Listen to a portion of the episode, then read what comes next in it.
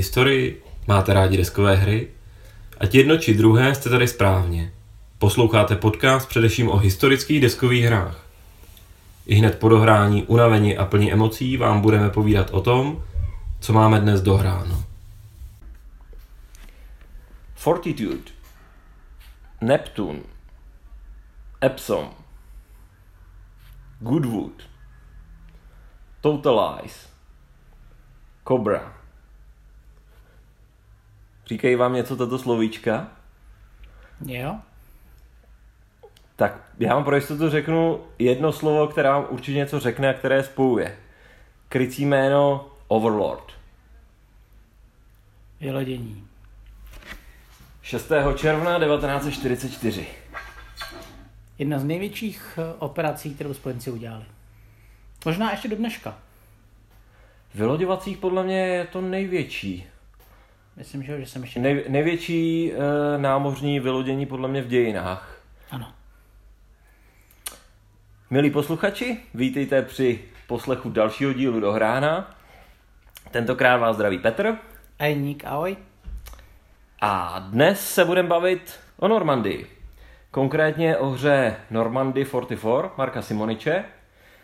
Ale to není to, co jsme si dneska zahráli, to, co máme na stole.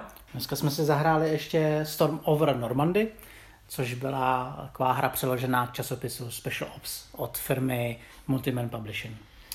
Takže k té vám něco řekneme taky na úvod a pak to, ten hlavní chod bude ta, ta Normandy 44, což je poměrně stará, ale velice známá hra.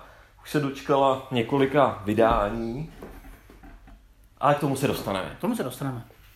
Pojďme si teda nejdřív něco říct k tomu, k té operaci samotné. Má vůbec smysl? Nemáš pocit, že třeba hm, posluchači jsou natolik uh, už v tom znalí, že budeme jenom mlít uh, na prázdno? Já nevím, já jsem toho teď poměrně plný, protože jak víš, jsem přečetl teď uh, novou knihu uh, Jamesa Hollanda o Normandii, která vyšla, myslím tak v květnu, v červnu. Vyšla teda bohužel jenom v angličtině, takže je to o tom, že jako kdo, komu to nevadí číst anglicky, tak, tak si to můžete uh, koupit uh, jako e-knihu. Asi, podle mě je to asi nejjednodušší. Hele, já jsem, když jsem tu knihučku doporučoval, tak já jsem se díval na tohle autora a překvapilo mě, překvapilo mě kolik jako těch témat má. A film je zajímavý, on třeba i měl tu Barmu 44. Jo. Což je zrovna z mý oblíbené hry z jiné série, teď po ní nechci mluvit, ale uh, hrozně mě třeba mrzí, že nepřeš, jako, nikdo ho nepřeložil do češtiny. Jo, a mě to celkem překvapilo, protože já jsem se k němu dostal tím, že jsem skáněl nějakou knížku na téma Dambusters. Jasně. Což to je takový malý teaser na nějaký budoucí dohráno. e, a ta se mi tak strašně líbila, přišlo mi to tak strašně čtivý, že když jsem viděl, že vydal novou věc o Normandii, tak jsem se do toho hned pustil. A bylo, tam, bylo to zajímavé. Bylo tam jako spousta zajímavých mýtů, který trošku uh, bořil. Ne, byl to samozřejmě spíš ten spojenecký pohled, ale byly tam i ty uh, za prvý boření některých mýtů o tom, jak řekněme Montgomery to tam špatně vedl a podobně. Uh, a zároveň tam bylo poměrně hodně o, o tom, jak krvavá to byla bitva. I z pohledu, i pohledu, z pohledu třeba těch zvěrstev, které, které se tam děly, což uh, jako aspoň já jsem měl to povědomí, že nic takového dramatického v Normandii nebylo. Jako člověk si představí jako dobře zvěrstva, krvavé boje, celá východní fronta, nebo potom nějaké konkrétní uh, vlastně excesy, ale zrovna v Normand... Osobně jsem nic takového z Normandii spojeného neměl teda. Jo. Hele, já jsem, já myslím, že na to vyšlo tisíce časopisů, do, dosleduje kauzy nebo bitvy, tak vždycky to téma je tak obrovský, že já, jsem, já mám pocit, že se píše hodně o něm. Je o tom i spoustu her. A mě zase zaujala jiná knížka, kterou já jsem si četla, to se jmenuje Útok na pevnost Evropa. A ona to je invaze v 1944 očima poražených. Od uh, Pavla Karela, myslím, že se jmenuje. Mm-hmm. A tam je to zase braný opravdu jako z toho pohledu té německé strany. Takže uh, to pro mě byla příjemná změna. Jo, že já už, už taky od toho amerického pohledu mám plný zuby občas. A tohle bylo takové osvěžení, jak oni popisovali, jak třeba ty umělý uh, pada, uh, ty parašutisti, kteří vlastně dělali ten, to echo, jako kolem toho bouřili a tak. To bylo hezký. Jo, ty klavní operace, jako Jo, jak... jo, zároveň tam i bylo tak ta komunikace toho velitelství s, s Hitlerem a tak. Bylo to prostě trošičku jinak zaný a bavilo mě to hodně. No. Hmm, hmm. To je zajímavý. To, to zní lákavě taky. Jo, když právě dneska budeme mluvit o Normandii 44, tak třeba já jsem udělal jednu věc, že já jsem se rozložil tu mapu a když jsem četl tuhle tu knížku, tak jako jsem se koukal na té mapy a se opravdu všechny ty body, které v té knížce byly, na té na tý herní mapě i byly. Třeba nejznámější je třeba kopec 112, který je Mhm, vlastně vedle jasně. Kajenu. Že jo, a najednou tam čteš ty bitvy a teď tohle a teď vidíš ten hexík, který tam má napsáno 112, takže já jsem se do toho strašně vžil. A, A i si říkáš, proč ta kota byla tak zajímavá jako pro, no. Pro ně. Jako třeba v té Normandy for, for Harry to jako úplně jako nesvítí, že tohle by byla zaj, zajímavá kota. Jako... Jo. Ale, ale máš třeba i jiné hry, třeba uh, Atlantic Wall, která vlastně je obrovská, že jo, složitá, je to vlastně z řady Vachtam Raj. A tam třeba tahle ta kóta má jakoby dva trouhelníčky, to znamená jako, že mnohem významnější než ostatní jinde a má nějaké ještě bonusy. Takže vlastně, a už vím proč, že jo, protože znáš ten boje kolem toho. Takže ty knížky opravdu si s tou mapou spojíte dost rychle, no. Hmm, hmm, hmm. Jo, jo. No, když už jsme nakousli ty knížky, tak uh, jen tak telegraficky asi filmy, když to je takový známý. Co, co ty máš jako nejoblíbenější, kdyby jsi měl pustit něco prostě v televizi na téma Normandie? Hele, uh, já úplně nej, nejradši jako vynechám Vojna Ryana. Vynecháš? Jo, rád ho vynechám. Já, já, jako, není to špatný film, hlavně v té době, když vyšel. Tak si se dělal a říkal si, ty bláho, to je tak hustý, tak, tak reálný, jo. Teď, teď ty zvuky, pecka. Ale já teď třeba mám nejradši samozřejmě Bratrstvo neohrožených z této oblasti, protože oni to berou úplně z jiného zase pohledu. Jo, a baví mě to, jak uh, vlastně zažíváš tím, že to je i seriál, tak to máš víc prostoru, ale zažíváš prostě úplně jiný situaci, než takový to klasický, otevřel se dveře a, a lidi padají. Jo. Já to trošku zlehču, ale třeba mě ten Vojn Ryan přišel až takový už moc americký, ale takový moc, moc uh, heroistický. No. Jo, což mi ani nepřišlo na začátku, ale spíš ten konec, jako potom, Jo. jak, jak, jak, to to, ale vlastně tak to se poprvé už můžu na dnešním dohránu po něco podepsat, protože já taky teda jako zbožního bratrstvo neohrožený Band of Brothers, seriál HBO, to je prostě podle mě to eh, krásná průřezovka, samozřejmě to z pohledu americké elitní jednotky, z, z to první výsadkové divize, nebo konkrétně i dokonce její nejslavnější roty. A, no. Přesně tak, ale i tak je to prostě hrozně zajímavý. A je tam vidět, hrozně zajímavý vidět ten průběh, jak si procházel těma jednotlivými bitvama, ten charakter těch bitev. A úplně mě v tomhle seriálu teda dostává ten, eh, to, až oni dojdou do toho Německa, to, to nebudu moc spojovat. Oni vyhrajou, Je- myslím, ne? Amíci. Co? Ne, dobrý, dobrý. jako tu válku? No, to, abys nespojil moc, víš. Jako. Jo, jo, jako vy, vyhrajou tu válku, jako to snad jako nebudem zase tak moc spojovat. ne, ten, uh, myslím, předposlední díl, jako, Jo. jak už jsou v tom Německu, už se tam moc nebojuje, ale prostě nebudu spojovat, tak dobře. Tak to, tolik, tak já jsem to schválně chtěl nadhodit, protože jsem chtěl taky aspoň něco málo říct bratrstvo neohrožených, no. Já ani nevím, jestli na dohráno ještě bylo zmíněno někdy Bratrstvo neohrožených.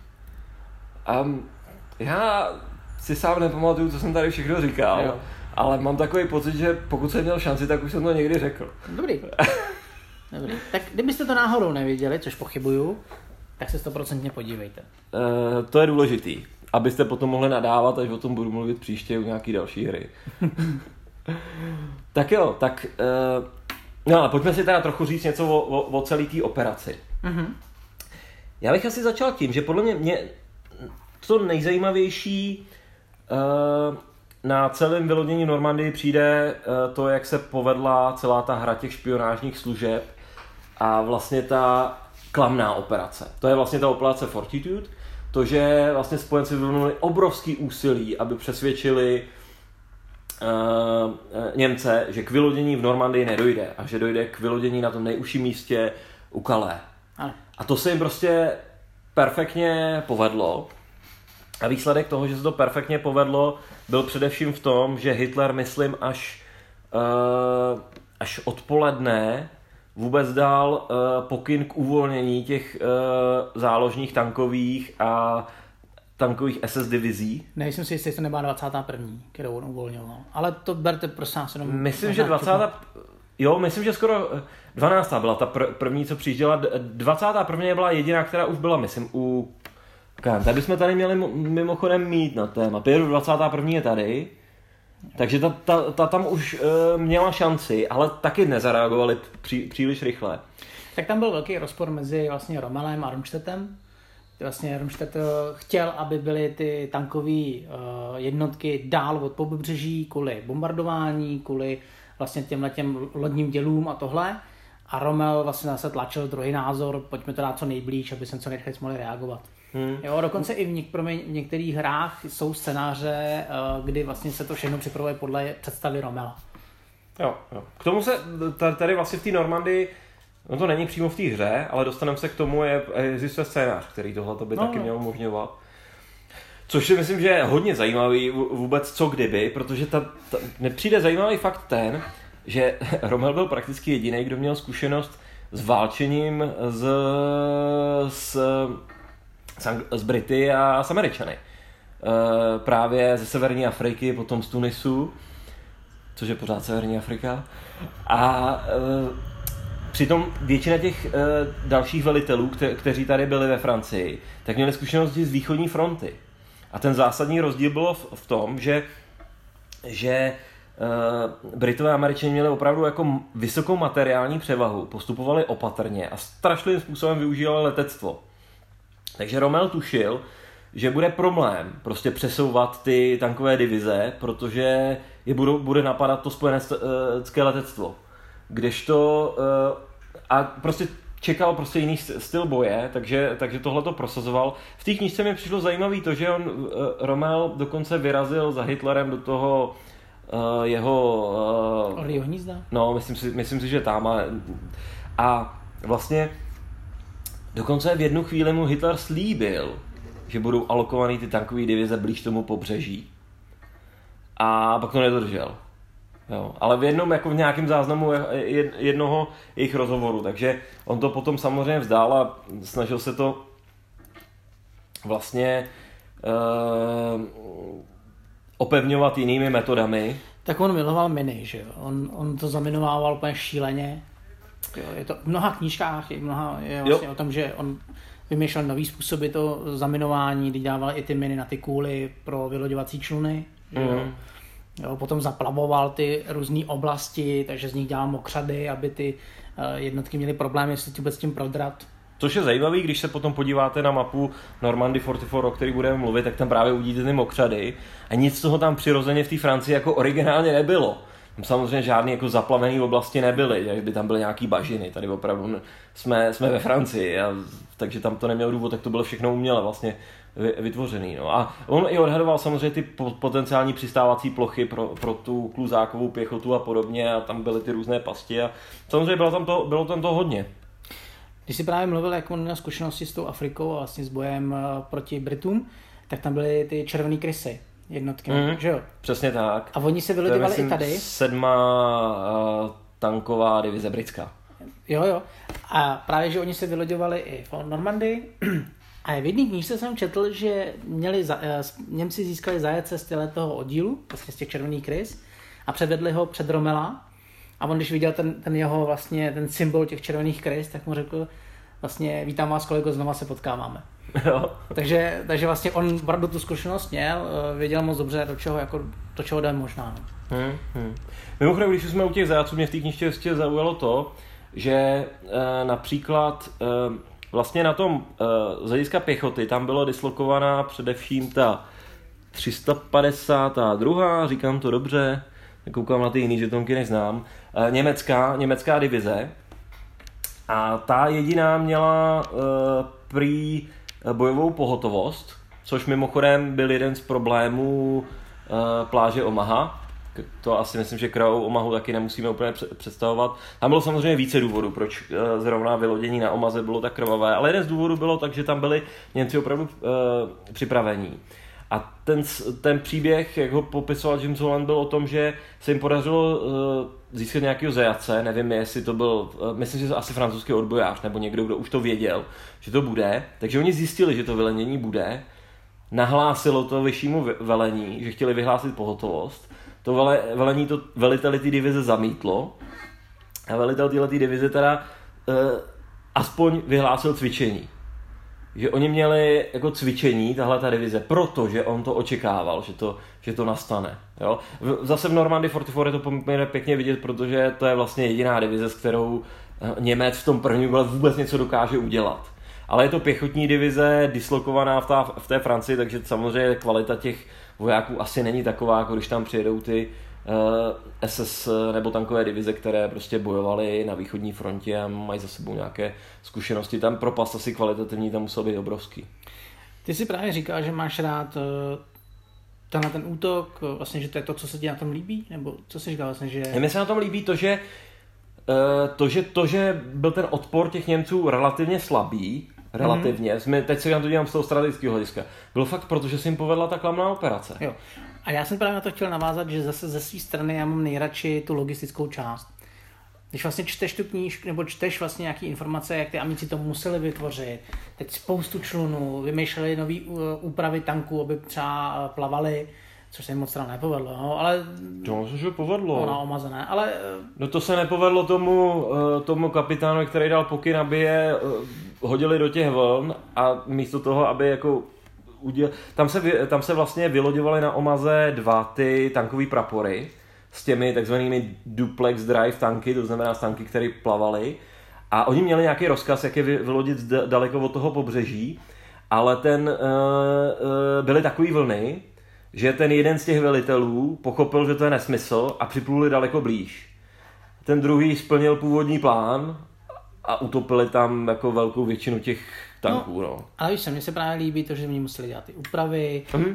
třeba ty pontonové eh, ty mosty, jako jo, jak museli uh, vlastně... Ty speciální tanky a tohleto, no. Ty tanky, zároveň měli tak, třeba tank, který před sebou měl koberec, aby, v tom, aby na, na ten pláž natáhl cestu z koberce, aby se potom líp jezdilo, že aby, aby nezapadávali. A to všechno prostě je neskutečně jako logisticky jako bravurně zpracovaný, jo. Když se vezme, že oni museli nejen, že měli obrovský záhul na výrobní kapacitu vlastně v Americe, v loděnicích, uh-huh. a byly tak obrovský ty nároky, že oni nejenom zjistili, že potřebují vlastně udělat ten, ten plavoucí přístav, eh, Malberry. Jo, přesně tak, to bylo krycí jméno Malberry. Tak. Obou dvou těch přístavů, který tam A oni to potřebovali vyrobit, jenže problém je, že neměli žádný, žádnou loděnici, která by měla místo na tohoto vyrobit. No, tak se rozhodli, že vlastně, eh, nevím jestli na nebo kde to bylo, tak oni popluli nahoru, tam udělali obrovský jámy, vybagrovali a tam to celý vodlili a vlastně po řece to splavali dolů. Jo, zároveň eh, s, s těma loděma třeba táhli vraky lodí, kde, který odstřelili, aby vytvořili umělý to je prostě neskutečný. Ty, ty přístavy to je neuvěřitelné. A vůbec, že se to podařilo utajit. Vytváření umělého přístavu, pak ho tam dovést a ještě utajit, že se něco takového připravuje, to je fakt neuvěřitelný. No. Ale já si prostě, já si nedokážu představit, že jsi opravdu v té logistické jako sekci a musíš tohle všechno, na všechno tohle myslet prostě. Hmm. Mazec. No, pro mě úplně fascinující v té knih, knižce bylo, teď si dá, dáme takovou kvízovou otázku, když jsem se dozvěděl z celého personálu těch spojeneckých sil, kolik procent byla pěchota. To, to by už jsem to říkal, tak tady už ta hádanka nebude fungovat, takže si to zkuste odhadnout uh, posluchači, kolik procent z celkového počtu Američanů a Britů a Kanaďanů a všech těch byla pěchota. A teď si nejsem jistým tím procentem, ale možná se utnu o tak 3%. No, myslím, že to bylo 11 nebo 14, co on tam popisuje. Takovýhle strašně zanedbatelné množství. A to samozřejmě pěchota je to nejsilnější početně vojsko, který tam bylo. Tankový eh, vojsko bylo daleko menší. To znamená si představte, kolik bylo toho zázemí. Kolik bylo těch lidí, těch lidí který tam který zajišťovali tu logistiku, který opravovali ty Shermany a podobně. Eh, jiná věc, která byla hrozně zajímavá, taky jeden z těch věcí, o kterém tam ten James Holland mluvil, a myslím, že taky v těch hrách je to poměrně do, uh, slušně podchycený tohleto, že vlastně Němci, teda Britové třeba při útocích od toho uh, ne, na jich, měli strašné ztráty, protože popravdě řečeno útočili proti potom už v těch pozdějších fáz, kde se bavíme už vlastně třeba druhý měsíc po tom vylodění, tak útočili proti opravdu velkému množství těch něme, nejlepších německých tankových divizí a měli třeba ztráty během té jedné operace, myslím to byla ta operace Goodwood, uh, asi 400 tanků, 400 Shermanů si představte.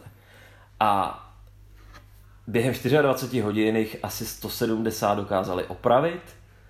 to je prostě tak, to je ta, ta logistika, která to potom válcovala, přestože samozřejmě proti něm stály eh, eh, vojensky kvalitnější eh, z hlediska boje pantery, tigry, i když ne v tak velkých počtech. Ale jo, ta logistika, to zázemí, tomu, to je prostě strašně zajímavá záležitost. No, ale my si to už dneska nemůžeme představit. Já se trošku chystám na nějakou knížku, kterou mi vyprávěl můj kamarád, která je od admirála, který právě tohoto měl na starosti. Ale já jsem se tomu nedostal. No. Ale vím že, vím, že to je na pořadníku. No. Jo, jo. No, tak tím jsme jako načali spoustu témat. Uh, jinak mimochodem ještě jedna věc, ta vynalézavost. To bychom taky asi měli nakousnout, protože ono samozřejmě, když si představíte Normandii, tak uh, první, co se každému asi uh, vybaví, je ten D-Day, ty pláže. Jo, americké pláže, Utah, Omaha, britské uh, Gold, Juno Sword. a Sword, potom kanadská.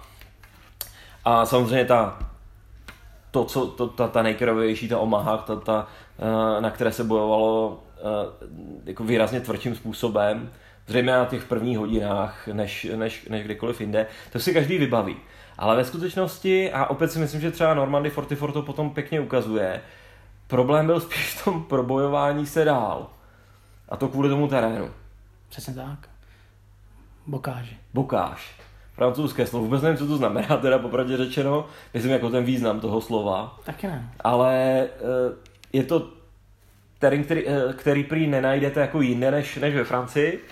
A představte si prostě louku nebo políčko, spíš políčko, a potom křoví. Obrovský, hustý křoví a potom další políčko. A takhle pořád dokola. A to pro ty spojence potom byl vlastně ten nejhorší terén, který tam byl. Hele, já tě trošku doplním. On ten bokáš, ono to není křoví jenom, jo? Ono totiž to je speciálně trošku upravený křoví v tom, že ono ze spodu je nahrnutý kameny Aha. a ten, ten, ten křoví jde strašně nahoru. Ono to má třeba 2-3 metry. Protože když jsem vlastně byl na oslavě Normandii, tak my jsme kolem toho jezdili a no. tam jsem vlastně poznal, co je bokáž. To je strašně veliký, je to teda pro mě, jo, jsem menšího vzrůstu, ale pro mě to je teda strašně veliký. A musím říct, že my jsme jeli tím autem a třeba do výšky toho, toho Škoda Go, tak tam byly ty kameny navalený. A teprve potom nad tím bylo, bylo to křoví, když šlo ještě nahoru, třeba metra a půl. Ty fakt. A je to, je to pro, pro mě, když jsem vlastně tím já jsem se vlastně uvědomil, tak tohle je ten terén, který dělal problém a už chápu proč, protože když jste se trošku snažili vyšplhat nahoru nebo trošku překonat, tak jste byli vysoko a hned vás všichni zabili. Projít to ze spoda nešlo, protože tam byly ty kameny, takže když se ten ta, i tank se snažil vlastně na to najet, tak on ho to zvedlo, no, byl... objevilo se břicho a on to koupil a šlo to dolů. Jo? Takže ten bokáš je opravdu v tomhle tom specifický a když jsem to viděl na vlastní oči, tak už to chápu, no, ty hmm, bonusy. Hmm, hmm. No to potom samozřejmě spojenci dost litovali, že sice trénovali vylodění a to dost jako detailně, měli poměrně dost jako informací o tom, proti čemu půjdou, měli, měli ty mapy, cvičili to, ale vůbec necvičili tu taktiku boje v tomhle terénu. A to samozřejmě je speciálně spíš Američanům, protože to Bokáš eh, je spíš eh, v té... Od až po... Přesně. Celý ten Uh, ten Karentán, no, okolí, dál no, celý ten kotentinský uh, poloostrov, tak uh, to, to je ten terén prakticky všude. Že jo? Zase hry to celkem hezky, třeba Normandy to krásně zobrazuje v tom, že je to terén, který za prvý je silný na obranu, a za druhý, i když vytlačíte soupeře, tak on stejně ustoupí jenom o jeden hex, prostě ho to zastaví a to no. znamená, je tam, pom- je tam opravdu komplikovaný útočit. No. A to, co jsem chtěl zmínit, je, že tam byla krásná třeba ta vynalézovost. Protože no. oni prostě potom někdo dostal nápad, jak upravit uh, Shermany, aby s tím dokázali p- prorážet. Prostě někdo přišel na to, že co kdyby jsme dolů dali něco jako hřeben, jo, na ten, na ten tank jako zepředu. Když tak si to Boká Sherman si vygooglujte a najdete v obrázek, jak ten, jak ten Sherman vypadal. A prostě to byl nápad někoho, nějakého seržanta nebo něco.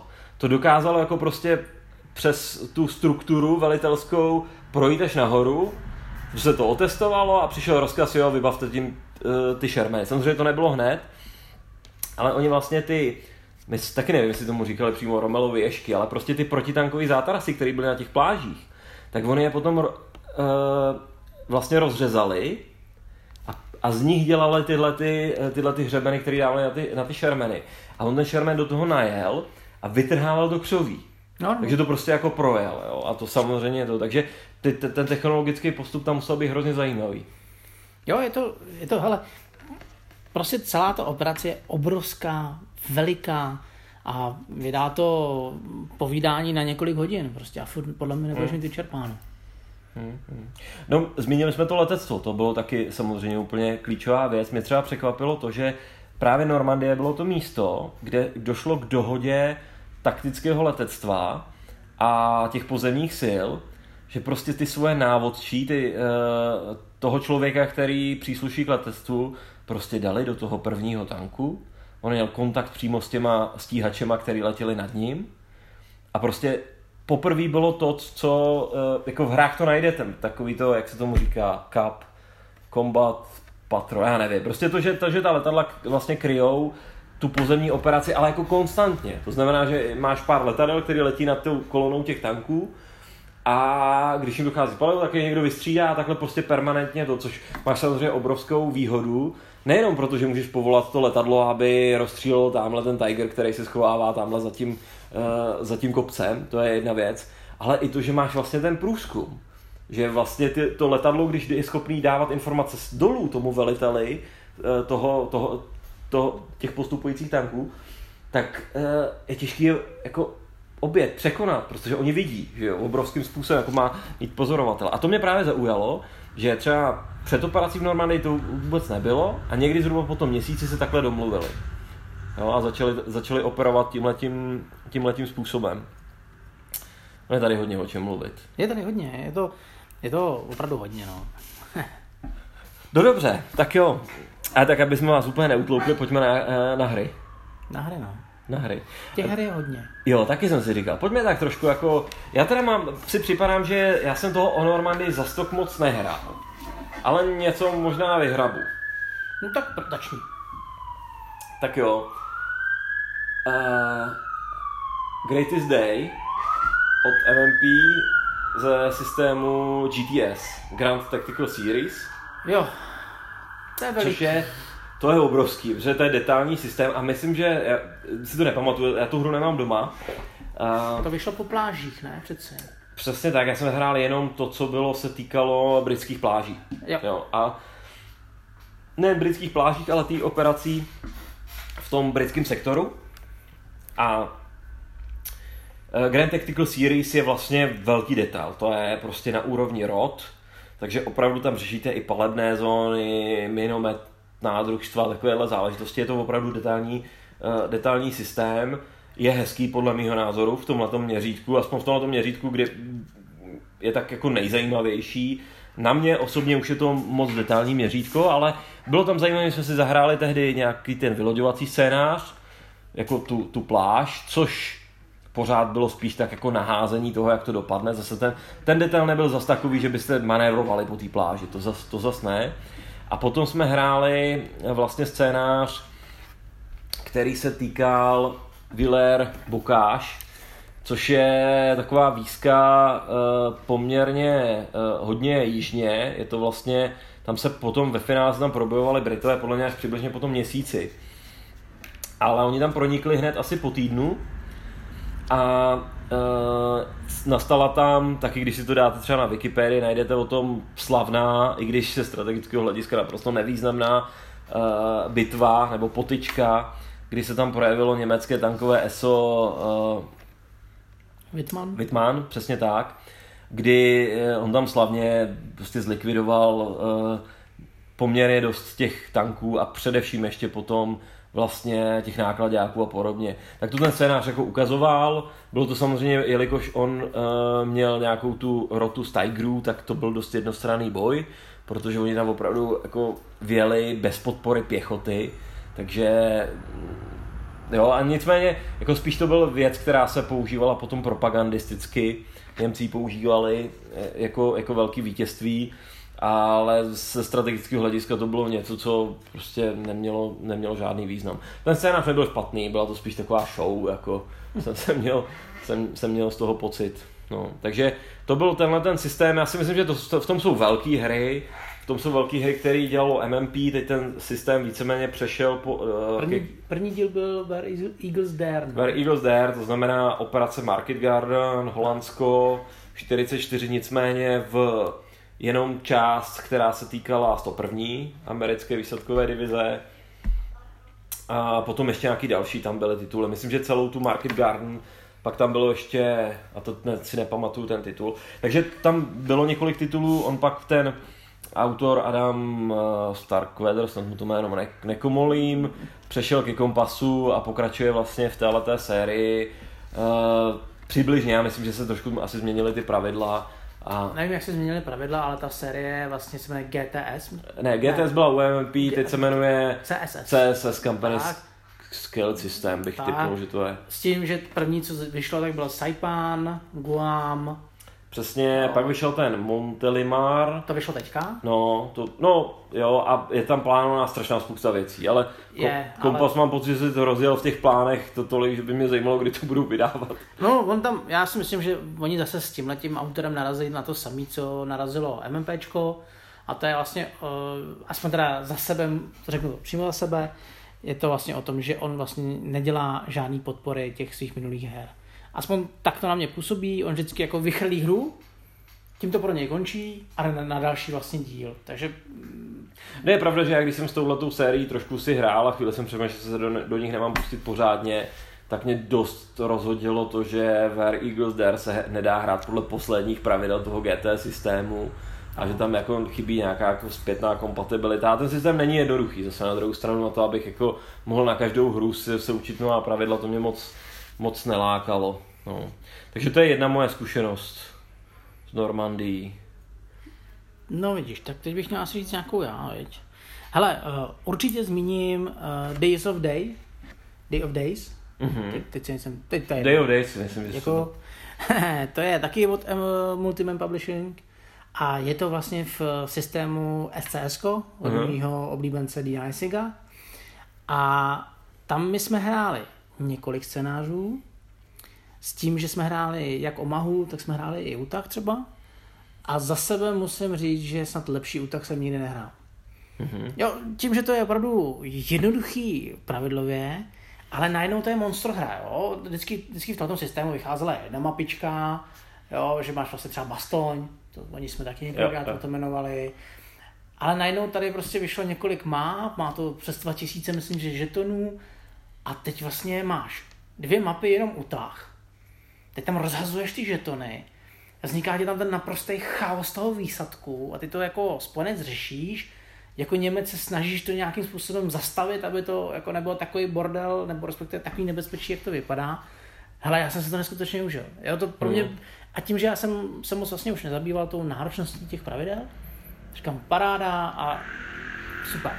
Já jsem SCS nikdy nehrál, ale myslím si, že to může být zajímavý pro člověka, který chce jako velký zážitek, protože ten detail jako z pohledu počtu jednotek, detailů mapy a terénu je tam hodně, ale přitom pravidlově je to asi nejjednodušší z těchto těch monster her, ne? Určitě, jo, určitě tam, myslím, že základní pravidlem je asi 14 stránek, Mhm. ale opravdu tam je spoustu příkladů, takže já bych to řekl takových 10 stránek textů, co. Takže myslíš, že třeba jednodušší než Normandy 44 je to?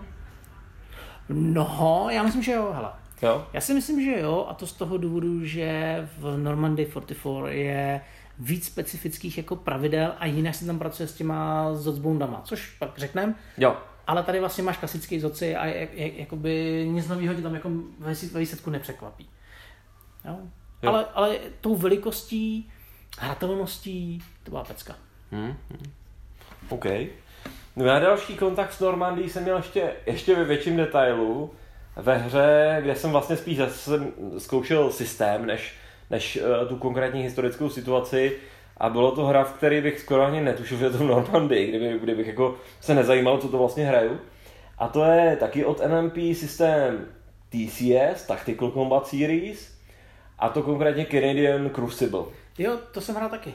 No, takže to je vlastně, to je systém, který je ještě ve větším detailu, tam opravdu jako třeba line of sight, to znamená to, co jako, jestli nějaká jednotka vidí nějakou jinou, je poměrně věda sama o sobě, z pohledu toho, že teď jde skrz pole a tam se jako můžu schovat v, tý, v, to, v tom obilí a, a podobně. Takový z toho mám jako zážitky, už je to pěkně, pěkně dávno, co jsem to hrál. Uh, takže bych to vůbec nechtěl, nechtěl nějak hodnotit. Uh, taky systém, o kterém bych řekl jedinou věc, a to je, že na mě byl strašně pomalý. Mě na tom strašně tehdy zaujalo, to vlastně, uh, ten Canadian Crucible se vlastně odehrává někde u nějakého městečka, myslím Renville, což je prostor, kde operovali Kanaďané a nutno říct, že v Normandii Kanaďané byli jedni z těch, vlastně z těch uh, nárazníků proti těm uh, německým tankovým a německým SS divizím, které tam útočili. Takže tady vlastně je to o tom, že jsou tam ty německý protiútoky. Před, především, Němci jsou tam samozřejmě silnější, protože ty Kanaděni tam mají jenom pěchotu. A obecně to se o té Normandii taky zase tak úplně neví, ale ty Němci se tam poměrně dost vyčerpali sami tím, že se snažili permanentně o ty protiútoky zrovna na, na, v tomhletom, v tomhletom prostoru. A oni to samozřejmě nešlo proti ty letecký převaze, obrovský dělostřelecký převaze a podobně. A to jsem odbočil. K TCS zaujalo mě na tom systému to, že je tam ten princip, vezmeš si papír a načmáráš si příkazy a pak si je musíš dodržovat. Ano, to, ale myslím, že jsme o tom několikrát už mluvili. Jo. Rozhodně v díle BCS. Asi jo. Asi jo, nevím. No, e, nicméně zklamalo mě to, že příkazy sice hezký, ale sice jsme je načmárali, ale mm, úplně jsme se ten, ještě ten samý večer nedostali k tomu je realizovat, protože bychom to museli hrát znovu a znovu a znovu. A na to, jak je to detailní měřítko, jako přišel ten systém, prostě i, jako na nějaký víkendový hraní, tak jako. Ale my jsme hráli to samý, co ty. Nevím, jestli ten samý scénář. A uh, protože jsme měli, hráli jsme to ve třech, já jsem byl jako v fózovkách velitel všeho, dalo by se říct, z naší strany. Tak jsem poručil svým kamarádovi a řekl jsem mu, jak má, jak má na tom papíru si nakreslit tu útok, takže jsem ho poslal přes minový pole uh, na uh, kulometní hnízdo. Takže... Jsem se nikdy nevel o ničemu ve skutečnosti, uh, No tak jako... Rozhodně eh, poslat, eh, poslat vojáky přes minové pole na, na kulometní hnízdo za rouškou dne, tak nebylo dobrý, všechno umřelo a my jsme odcházeli vlastně s pocitem, že nás to vůbec nebavilo.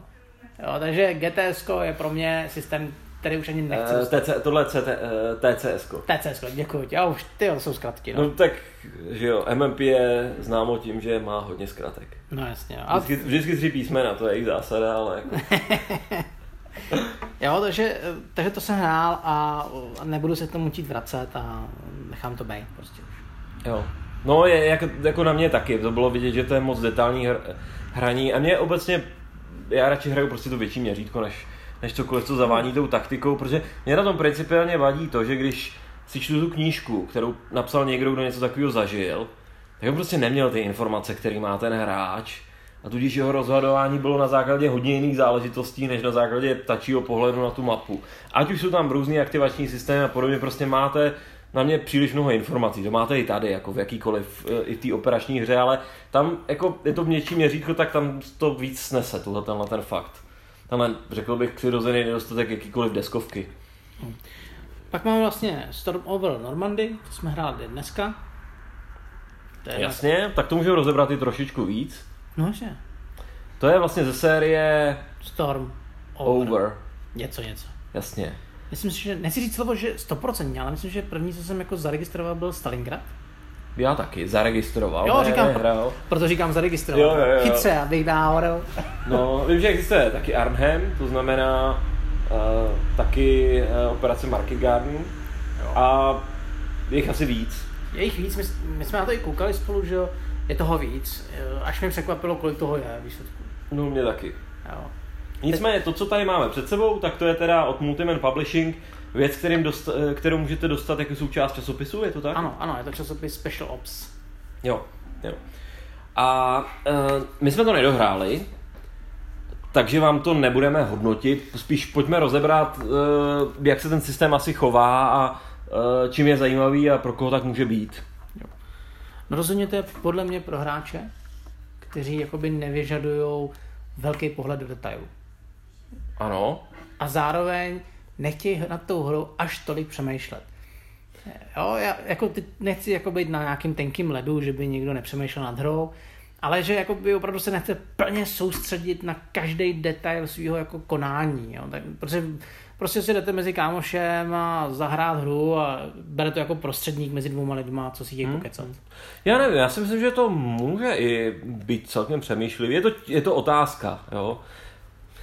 Na druhou, eh, jako já bych tam dal ještě jedno, uh, jeden parametr a to je to, že to může být fakt zajímavá hra, když si Normandii chcete zahrát za jeden večer. No to určitě. Na druhou stranu, když o tom tak přemýšlím, tak srovnáváme trošku hru, hrušky s jabkami, protože Storm over Normandy se vlastně hraje do 13. června, takže hrajete vlastně první týden, no. když to Normandy 44 je vlastně přibližně měsíc. A nebo si můžete zahrát právě scénář, který je taky na jeden týden, ale určitě Normandy 44 je, no i když ono ten scénář může být srovnatelně dlouhý. A bude to asi další Normandy 44, to, ten, já si myslím, že ani ten, je, ten krátký scénář se tam úplně nedá zahrát za, za jeden večer, ale za třeba za odpoledne už jo, ten, jo. ten kratší, když, když už víte, co děláte, tak to Storm of Normandy je určitě výhoda v tom, že tady prostě dohrajete poměrně hru za večer. Jo. Jinak ta mapa je vlastně rozdělána na oblasti, nebo area control, každá ta oblast nese uh, značku, komu za začátku náleží, pak se to samozřejmě postupem spojenců mění a zároveň i jakou hodnotu obrany ten terén vlastně v té oblasti má. Jo. Takže vlastně vy se vylodíte a už se tlačíte směrem uh, do Bokáš, uh, do dalších prostě oblastí, tak abyste získali vítězní body. Jo, víceméně řešíte vlastně ten první týden toho vylodění, který se samozřejmě všichni shodují, že byl kritický, protože, nebo ty první dny, protože jako jedinou šanci, jak, jak Němci mohli zastavit spojence, by bylo jako nenechat je vylodit.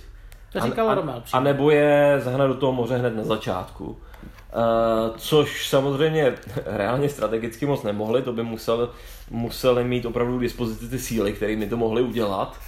Ta pravděpodobnost, že se to povede, byla asi jako byla dost malá, takže tady je to zase tak jako ve všech těchto těch hrách víceméně hrajete vítězné body o tom, jak daleko se podaří za ten daný čas spojencům postoupit. Jo? A tady víceméně se operuje vlastně ve vzdálenosti, která ještě potenciálně možná, no ne, je, je tady dál, ale velká část té mapy je vlastně v tom dosahu těch toho námořního dělostřelectva, což mimochodem taky bylo zajímavé v té operaci, že se samozřejmě němečtí velitelé chtěli stáhnout z dosahu toho, ale měli zase přímý rozkaz od Hitlera, že ne, že musí bojovat o každý kousek. A díky tomu vlastně třeba uh, vlastně Marshal Montgomery vypadal, že neplní svůj plán, protože on počítal, že ty Němci se racionálně stáhnou. On byl vrchním velitelem vlastně té operace, on byl podřízený i Bradley za začátku. No, takže, eh, a ty, ty hry s tím vším počítají, že prostě Němci se brání hned, od zač- hned na začátku a tady skorujete prostě za to, eh, jak moc se ty Němci vlastně udrží ty spojence na tom pobřeží, nebo jak je nenechají vylodit, ale to samozřejmě není úplně realistické. No. no, k tomu systému. Area Impulse je asi to ten přívlastek, který bychom k tomu našli někde jo. v popisu.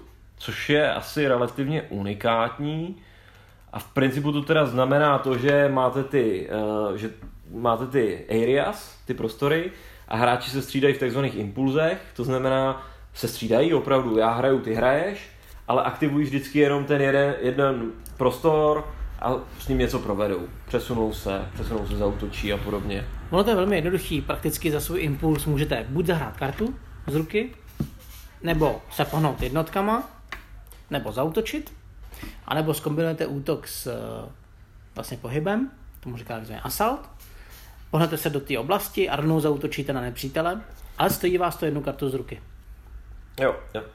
A to vlastně dělá tu dynamiku hry, prostě já zahraju, ty zahraješ, Uh, je to trošku o tom, aby si ty hráči všimli, kde jsou ty cená místa, co prostě je potřeba nejrychleji posílit, nebo naopak co nejrychleji dobít samozřejmě a podobně. To tomu dělá zajímavou dynamiku. Co mi přišlo hodně zajímavé na té dynamice, a na to nemám ještě úplně názor, je to, že vlastně ve chvíli, kdy jeden z hráčů pásne, eh, tak ten druhý, teda v případě, že pásne, to znamená, že už nechci dál pokračovat v těch impulzech, tak aby Němec pokračoval, pokud to dělá spojenec, tak musí vlastně zahodit kartu. A to se mu povede jenom párkrát, takže svým způsobem vy můžete ukončit tu hru, ne, ukončit to kolo ten daný den a říct, dobře, už si, zahazuj si karty, jestli chceš pokračovat. A tím se tak jako zajímavě pracuje s tím časem. Jo, že není to tak, že oba hráči mají neomezený čas na to cokoliv udělat během toho daného dne. Vlastně z pohledu Němce se snažíte udělat v co nejrychlejší době to nejnutnější, aby vás potom to zastavení nebolovalo. Hmm, hmm. Je to taková zajímavá práce s časem, která úplně nevím, jak moc je realistická. Asi bude realistická ve chvíli, už tu hru známe. A tudíž budeme jako oba postupovat relativně optimálně v určitý hře, tak si myslím, že to asi bude fungovat. Pokud to samozřejmě eh, umožňuje to dělat i takové věci, jako že za spojence rovnou řeknete, no, tak já nepostupuju, nazdar. A Němec taky nepostoupí, nepřinese ty posily a a je takový zvláštní, že potom se ten den vlastně nic nestalo, ale myslím si, že kdyby jsme to byli zkušenější, tak asi tímhle stylem hrát nebudeme. Nebo respektive mě to přišlo divný takhle hrát i, jo, i, i takhle. Ale já si fakt nemyslím, že bychom takhle hráli, jenom eh, nás trošičku jako překvapilo, že by to mohlo skončit tak rychle, ten den. Mm. Že tam ta práce s časem je taková zvláštní. Je, to, je tam za, za, vlastně zakodovaná v tom, v tom systému a není to úplně tradiční záležitost, která by vám prostě garantovala, že se všichni pohnou. Ale zároveň tady není ta náhodnost těch aktivacích. Nejsou tady žádný čity, žádný hody na aktivace, nic takového, žádné velitelství, kterým byste řekli, teď aktivuju všechny Američany, nebo jenom tuhle divizi. Nic složitého tady není. No. Hele, já nechci říkat ani plusy, minusy, nechci dělat žádný závěrečný slovo, protože po, ne, to nemá cenu určitě. Nemá no. smysl, ale pochválím jednu věc. A to jsou karty. To já taky. Jo. Pojďme pochválit. Mě prostě neskutečně baví uh, se prostě koukat na ty obrázky na těch kartách, protože Němec i spojenec má vlastní karty. A já tady mám třeba obranou palbu, mám tady právě blokáže, mimochodem, takže můžeš i vidět, podívat se, co to znamená. Já tady, já tady mám ženijní kartu, která umí různé věci a třeba zrušit ti tvé bokáže. Jo, to bylo nepříjemný, mimochodem. Ale zase, co mě potěšil, byla 880. Mm-hmm.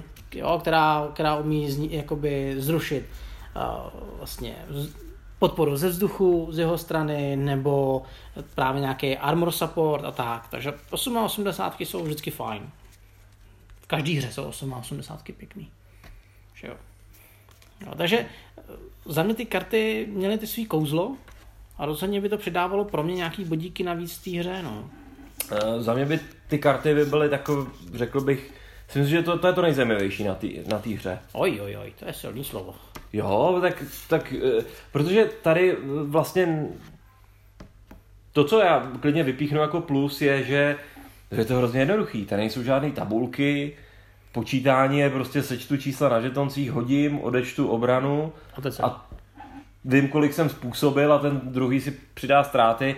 Jako mechanicky je to obrovsky jednoduchá hra, všechno je viditelné, tempo si diktují hráči, to znamená jediná skrytá informace, jediný překvapení, jediný něco, co tomu dá nějakou to fog of war, to, co já v těchto hrách jako vždycky hledám, jsou ty karty.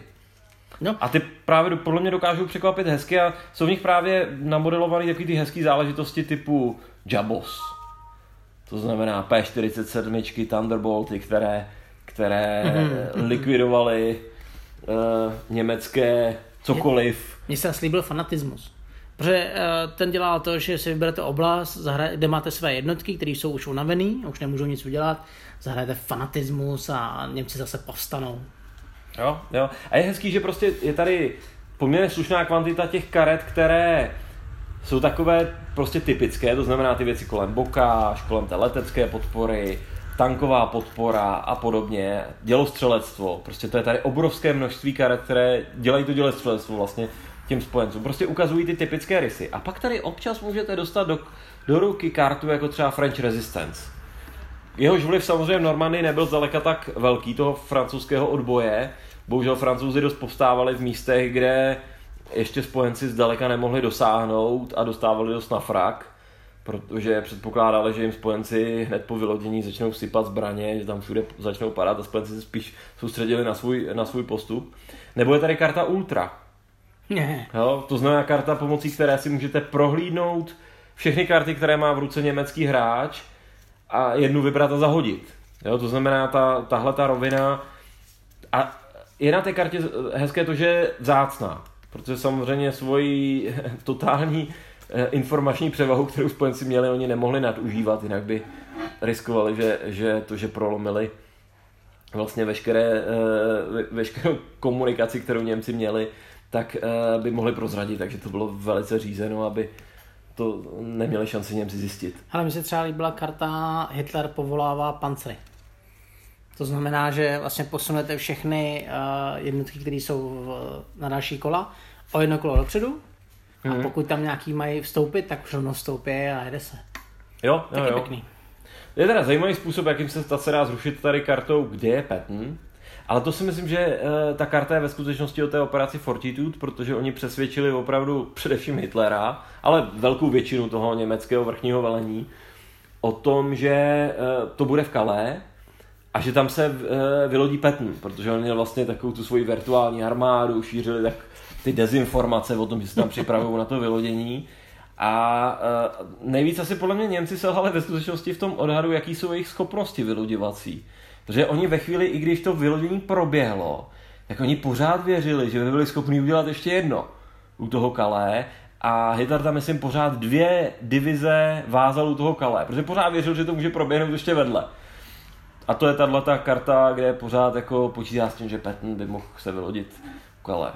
Patton se svojí třetí armádou se samozřejmě vylodil v Normandii a pak ve chvíli, kdy po operaci Cobra doš, došlo k tomu průrazu, tak potom vyrazil do Francie, že jo.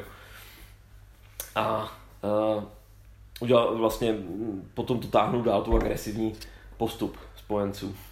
Jo, takže tohle bych prostě pochválil. Kartičky, Kartičky fakt, fakt hezký. Ty si myslím, že ty hře dělají hodně a je to prostě jednoduchý, protože karty jsou jasný, pochopitelný a to, co se děje na mapě, je bez žádných složitostí. Žádný tabulky, žádný počítání hexů, o kolik dojedu. Samozřejmě počítáte nějaký pohyb, ale je to jednoduchý, jako je to... Jo. Mně se třeba i, i líbilo to, že jednoduše jste na, na mapu rozhodíte výsadk, výsadkáře, 101. a 82. No a jenom na každý políčko si hodíte kostko a zjistíte, jak to dopadlo. Takže opravdu tím, jak jsem začal, to, že ta hra není o tom, že moc přemýšlíte, tak to je to, co myslím. Hmm. Že nejdete až do takového detailu, aby vás třeba jenom výsledek zabil na půl hodiny. Nebo vylodění, abyste si tam přeskupovali 20 minut jednotky a zjistili, co vám asi nejlepší je. Jo, tohle to, prostě tahle ta jednoduchost mě určitě jako zaujímala. Jo, já si taky myslím, že pokud byste hledali jednoduchou jednovečerní hry na Normandii, která ale pozor, je to opravdu první týden v Normandii, tak uh, si myslím, že, že tohle stojí za zkoušku, že to ne, já jsem, mně tam ni, nepřišlo nic, co by bylo úplně nějak výrazně špatně. Jsou tady různý detaily, které bych ještě nechtěl plně hodnotit, třeba tady ten vítězný bod za to, že, že spojenci jako postupují, američany konkrétně směrem na Sherbrooke, přitom historicky oni nejdřív ten poloostrov chtěli přetnout, odříznout vlastně ten Sherbrooke od toho uh, zásobování a potom ho teprve dobývali, tak, ale to jsou relativně detaily, myslím si, že uh, že je to zajímavá záležitost. Jo, eh, třeba to, co mě překvapilo, milé, byl rozdíl v těch, v tom, jak si tady pracuje s britskými a uh, americkými tankovými jednotkami. Jo. Jo. Kdy na tom vylodění je vidět, že ty Britové tam opravdu těch uh, speciálních tanků jako poslali poměrně hodně. Jo. No hele, vyzkoušejte si to. Jo, Pokud budete mít možnost, zkuste si to. Není to nic, nic extrémně těžkého. jo. Tak jo, tak pojďme na, uh, pojďme na Normandy 44, kterou jsme spolu hráli po Vasalu, po mailu, korespondenčně. Jasně, ale i předtím jsme hráli, jich, já teda hrál několikrát. tu Já taky, já taky, já si myslím, že to Jo, těch her už máme eh, dost, ale já jich hrál poměrně hodně právě přes, přes Vasal, protože řekněme si otevřeně, to je hra, kterou musíte si nechat rozloženou a hrát nějakou dobu. Ale možná ještě předtím pojďme k autorovi, jako vždycky ne. Mark Simonič. Mark Simonič Bylo potěšující, že minulý SN byl na návštěvě. v Evropě. V Evropě, no, no, no. Protože když oni vydali, uh, vydali Hannibala, Mhm. Myslíš Phalanx, polští, vydali. Ano. tak, Hannibal. tak on vlastně přislíbil, že když se vyberou dostatek peněz, takže on vlastně nasedne na letadlo a do SNu vyjede. A on tam opravdu byl. To by mohl Fox vydat taky nějakou jeho hru a vybrat na to dost peněz, aby přiletěl do Prahy, ne? Třeba. To je mohlo, no. Takže hele, já jsem si tam poslal krabičku a na té krabici Normandy 440 mám jeho podpis. Mhm, dobře, no. Tak jo. Jo, tak nevím, kdy máš teda podepsanou ty, protože to nevidím nikde. Já jsem si ještě nepodepisoval. Jo, tak to je dobře, to, to si ji podepiš, no. No, dobře, jo. Tak jo. Ne, Mark Simonič je určitě mezi, je, je jméno, který je obrovsky známý. Je to ikona. Je to ikona, já myslím, že on je známý eh, za prvý designem a za druhou grafikou. Jo, to obzvlášť. Protože když eh, najdete nějakou hru od GMT, ale nejenom od GMT, podle mě i třeba pro ty kompasy a pro spoustu dalších dělá dost často grafiku typicky žetonků. Že máš někdy takovou tu pocit, že něco rozbalíš, nebo vidíš třeba na internetu a řekneš si, to dělal Maximonič. Stoprocentně, tahle ta grafika je, Jo. Maximonič. Obzvlášť jeho mapy jsou čitelný. Obzvlášť jeho mapy, přesně tak, naprosto souhlasím. A obvykle, když se potom podívám, tak to fakt dělal Mark Simonič. No. jo, tak. Ne, on dělá graficky krásné mapy. Já eh, no, přímě nevím, jestli mám radši jeho mapy, nebo třeba mapy od... Marka Mácho. Ne, od Marka Mahy, eh, růžové mapy od Marka Mahefiho zas tak moc rád nemám. On občas něco vytvoří hezkýho, ale občas se dostane do nějakých eh, příliš pro mě vzdálených eh, grafických designů.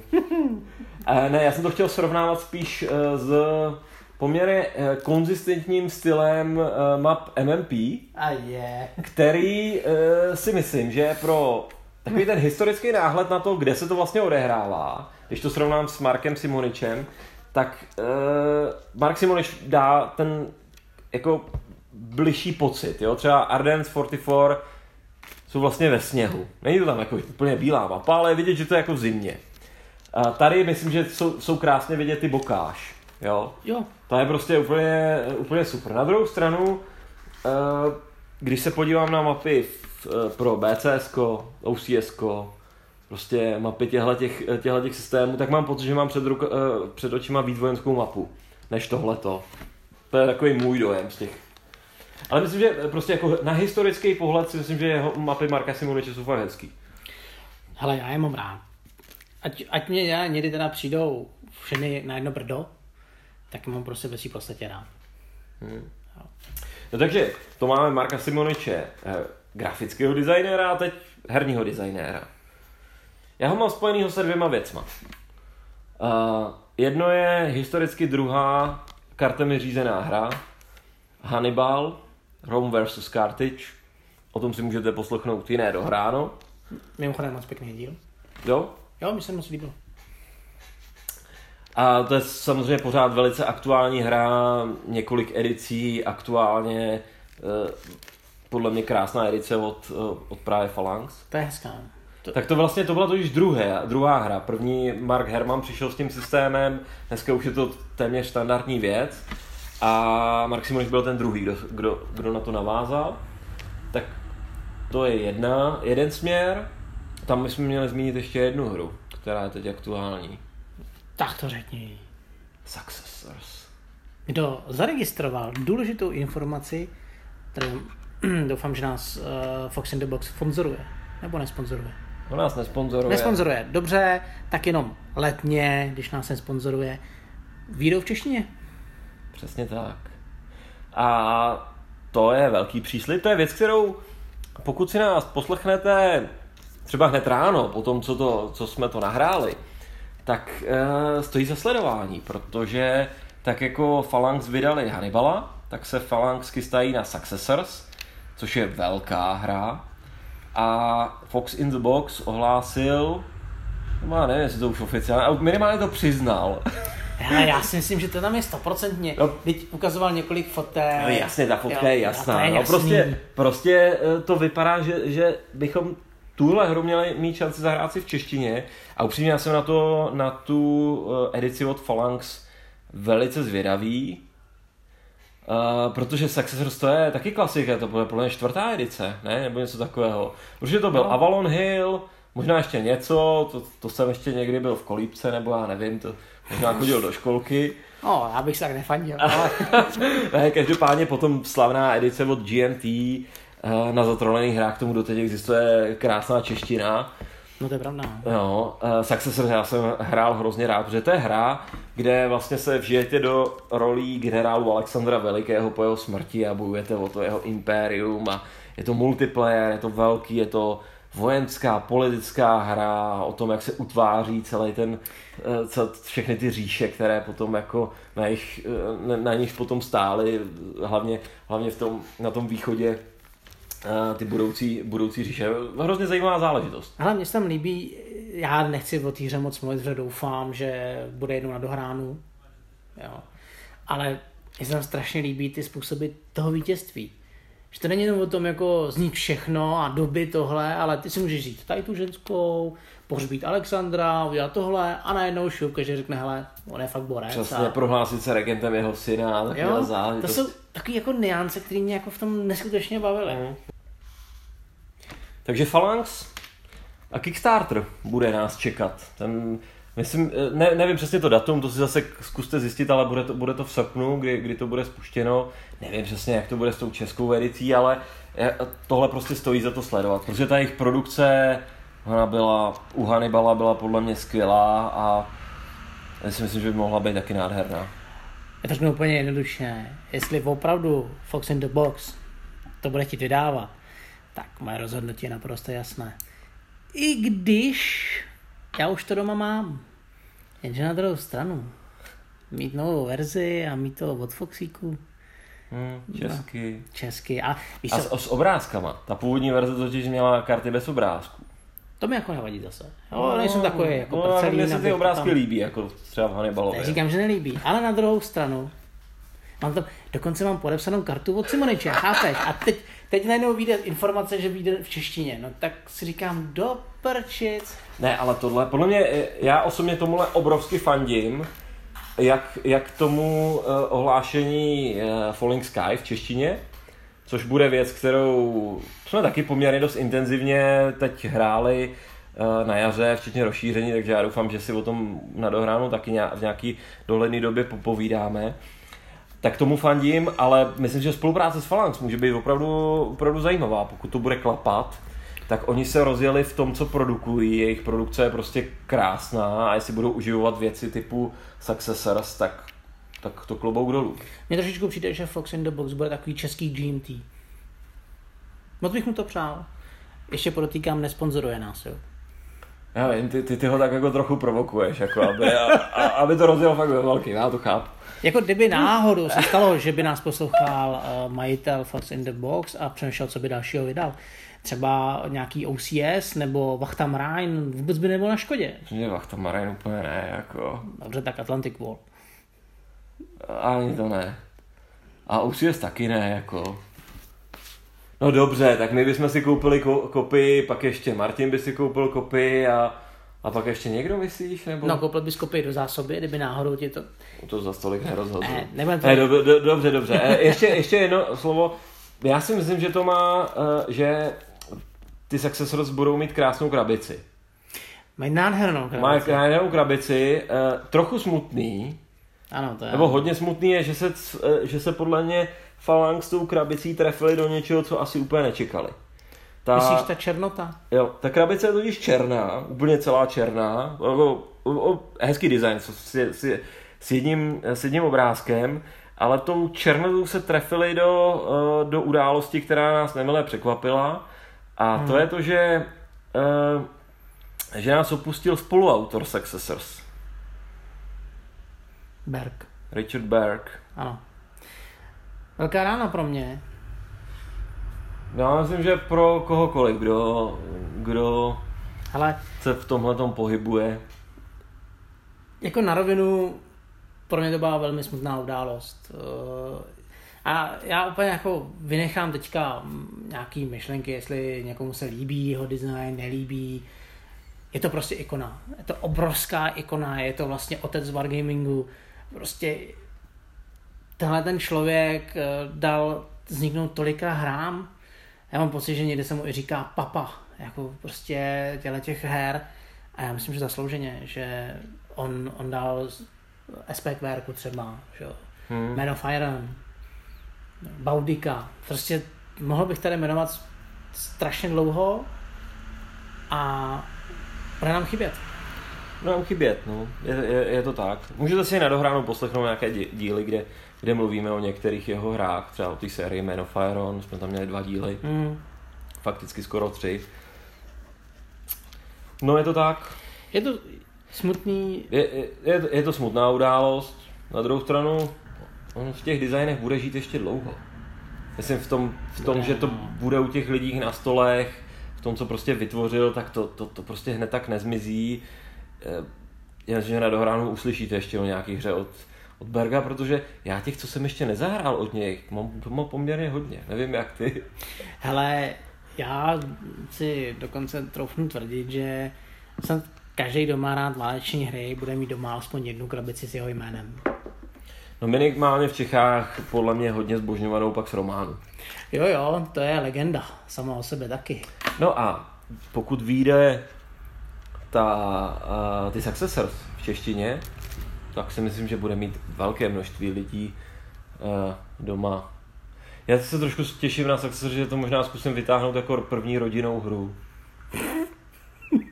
jako tohohle toho typu. Protože eh, jako se synem už leco si zahrajem a, a s dcerou mě to ještě úplně ne, ne to nenapadlo, ale na druhou stranu, když už to bude v češtině, tak to už by mohla zvládnout, si to někdy za víkend střihnout jako rodinnou hru.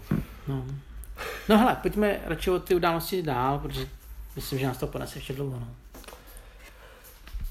OK, tak jo, takže eh, tím jsme se podívali, vlastně jsme se k tomu dostali přes Simoničovu tvorbu, jeho slavné CDG, které teda vytvořil ve spolupráci s Bergem Successors. To je důležitá věc, to sledujte. A, a pak je podle mě, já mám Simonače potom zpětného uh, se, uh, se sérií her, o které jsme taky už mluvili, uh, hlavně v díle o Holland 44, což je vlastně jenom jiný díl série, hra, která je velice podobná Normandii, o které dnes budeme mluvit. A to je série, o které se někdy říká jako Zofbond, protože je tam taková ta Práce to se Zokem, no. speciální pravidlo, k tomu se asi dostaneme, když trošku se budeme opakovat s tím, s tím povídáním o tom Holandsku, ale doufám, že to nebude vadit. A nebo se jí říká ta 40 něco, no, prostě je to série, kterou bychom asi měli rychle prolítnout, co v ní vlastně můžeme můžem získat. A to je, když to vezmu chronologicky, zkusím, jestli se, když tak mě doplň. Tak to pojď, protože to já bych třeba nedal chronologicky. Ale eh, France 40, Francie 40, úto, uh, německý Blitzkrieg na Francii. Uh, potom až další, už si myslím, že jsme už 43, a to je Ukrajina 43. Ještě tam byla kavkazská kampaň, ale ta Ano. do toho úplně nezapadá, podle mě do té série, tam má trošku jako jiný pravidla ještě. Nebo Ale mám to s tím spojený teda. já si to s tím, mám, s tím mám taky spojený, ale eh, řekněme Ukrajina 43 a potom na té západní frontě teda Normandie 44, uh, Holland 44 a Ardeny Ardeny 44. 44. A to by mohlo být všechno v téhle té, řekněme, sérii. A teď nás čeká Stalingrad. Stalingrad, což je myslím 42. Já myslím, že ano. A už uh, jsou zveřejněny nějaké obrázky jeho mapy uh, z něčeho, co nevím, jestli se bude jmenovat Salerno nebo Itali 43 a to je zase vylodění spojenců v, v Itálii konkrétně. Podobné, podobně měřítko, jako je ta, jako je ta Normandie. Jo. Je to fakticky série, ale ne tak úplně, že jo? No, já jenom možná ještě podotknu tomu Stalingradu 42, že vlastně, aby si někdo jako nemyslel, že to bude jenom o tom městě.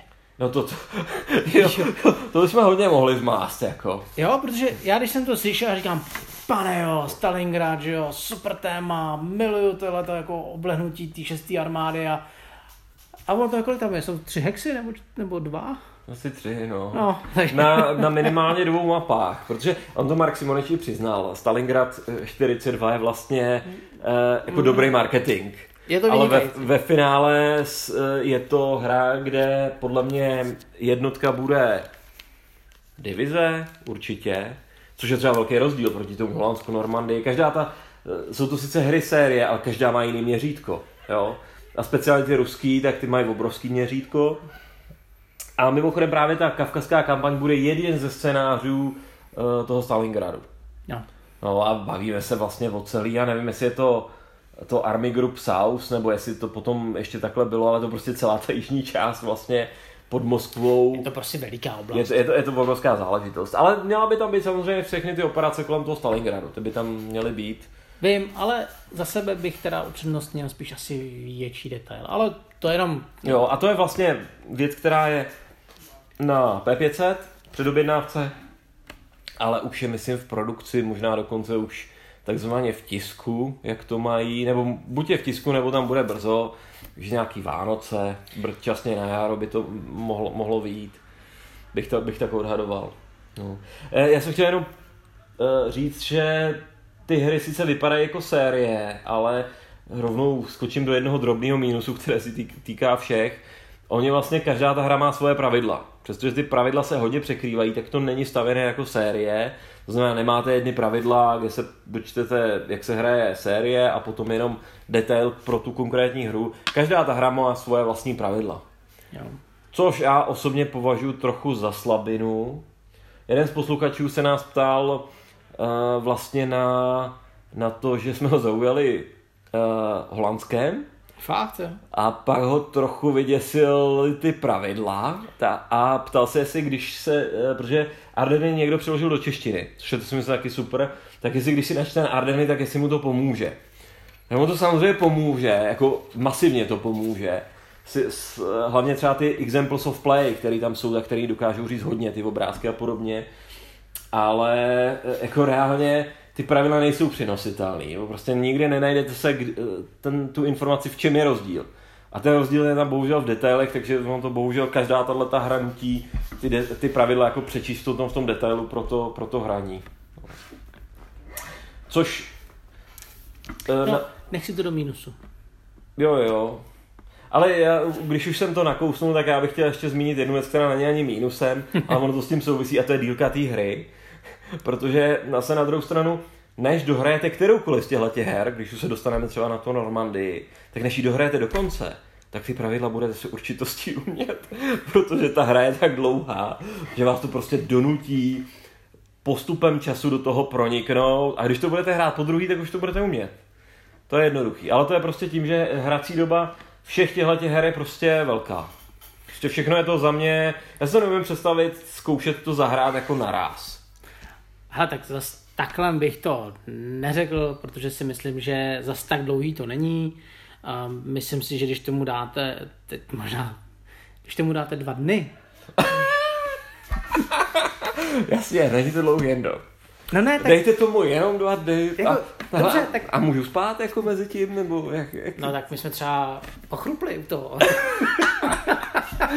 Jo, to jsme říkal, to jste to hráli poprvé, když jste jako, jste to hráli na den den? Ne, ne, nebylo to poprvé, ale my vlastně máme občas takovou oslavu našeho eh, herního klubu válečných stolních her, eh, že vlastně jsme přesně 6. 6. teď nevím, jestli v jednu ráno jsme vlastně měli připravenou hru a hnedka, jak se vlastně kluci zatadla snesli, to vlastně v tom 44. tak my jsme hodili poprvé kostkama a začalo se hrát. Takže jsme opravdu jako začali v ten den a musím říct, že ty dva dny hraní byly úplně úžasný. A to jste to zvládli teda celý? Za tu? No, to jsme zahráli celý. no tak vidíte, tak se to dá zahrát. No, Takže... to není tak dlouhý. Není to tak dlouhý. Vyhrajte si víkend, začněte v pátek večer a v neděli večer máte šanci, že to dá. Budete Myslím, že mít- v sobotu večer jsme měli odehráno. Jo? Mm. A už jste znali systém asi trochu, ne? Jo, my jsme to, to, to nebylo poprvé, co jsme to A hráli. ono teda asi se může, uh, může být fajn zahrát to jako multiplayer. Já to hrál vždycky ve dvou, My jsme to hráli ve čtyřech. ale ve čtyřech, což dokonce je i v pravidlech oficiálně jako řečeno, jak si to rozdělit, podle mě tomu taky přidá hezky. No. My jsme to hráli ve čtyřech a neměli jsme s tím, jako nikdy jsme se nezdržovali, pěkně to odsejpalo. Jo, protože na spojenecké straně je to hrozně jednoduchý, tam vlastně tady je operační linie, která dělí jako, eh, kde operovaly britské a kanadské jednotky a kde operovali američané. Takže tam je to rozdělení prostě způsobem si, to, si ty hráči hrajou dvě hry. Němci musí trochu víc spolupracovat, asi řešit, kdo s čím bude pracovat, protože tam si ty posily můžou pos, eh, posílat a můžou uh, volit různé varianty, samozřejmě, jak k tomu přistoupit. Jo, jo, ale my, ne, jak říkám, ono to, opravdu jsme s tím neměli problém to rozdělit. Jo, my jsme totiž v uvozovkách nasledovali i to americko-britskou hranici, takže ty Němci, co měli tady, měli jejich a občas jsme si ty jednotky půjčili, ale nebylo to nic jako, že bychom dělali velký šafle. Jo, jo, jo. Jo. No tak jo, tak jsme trošku nakousli, že to je další hrací doba. Na druhou stranu je to jedna mapa. To je velký plus. To je velký plus. Za mě taky, protože třeba už ta Ukrajina už jsou dvě mapy, takže to nejen, že potřebujete čas, potřebujete i prostor. Tady na tohle pořád ještě stačí prakticky jakýkoliv stůl, protože máte tu mapu a kolem ní prakticky nic moc ležet nemusí.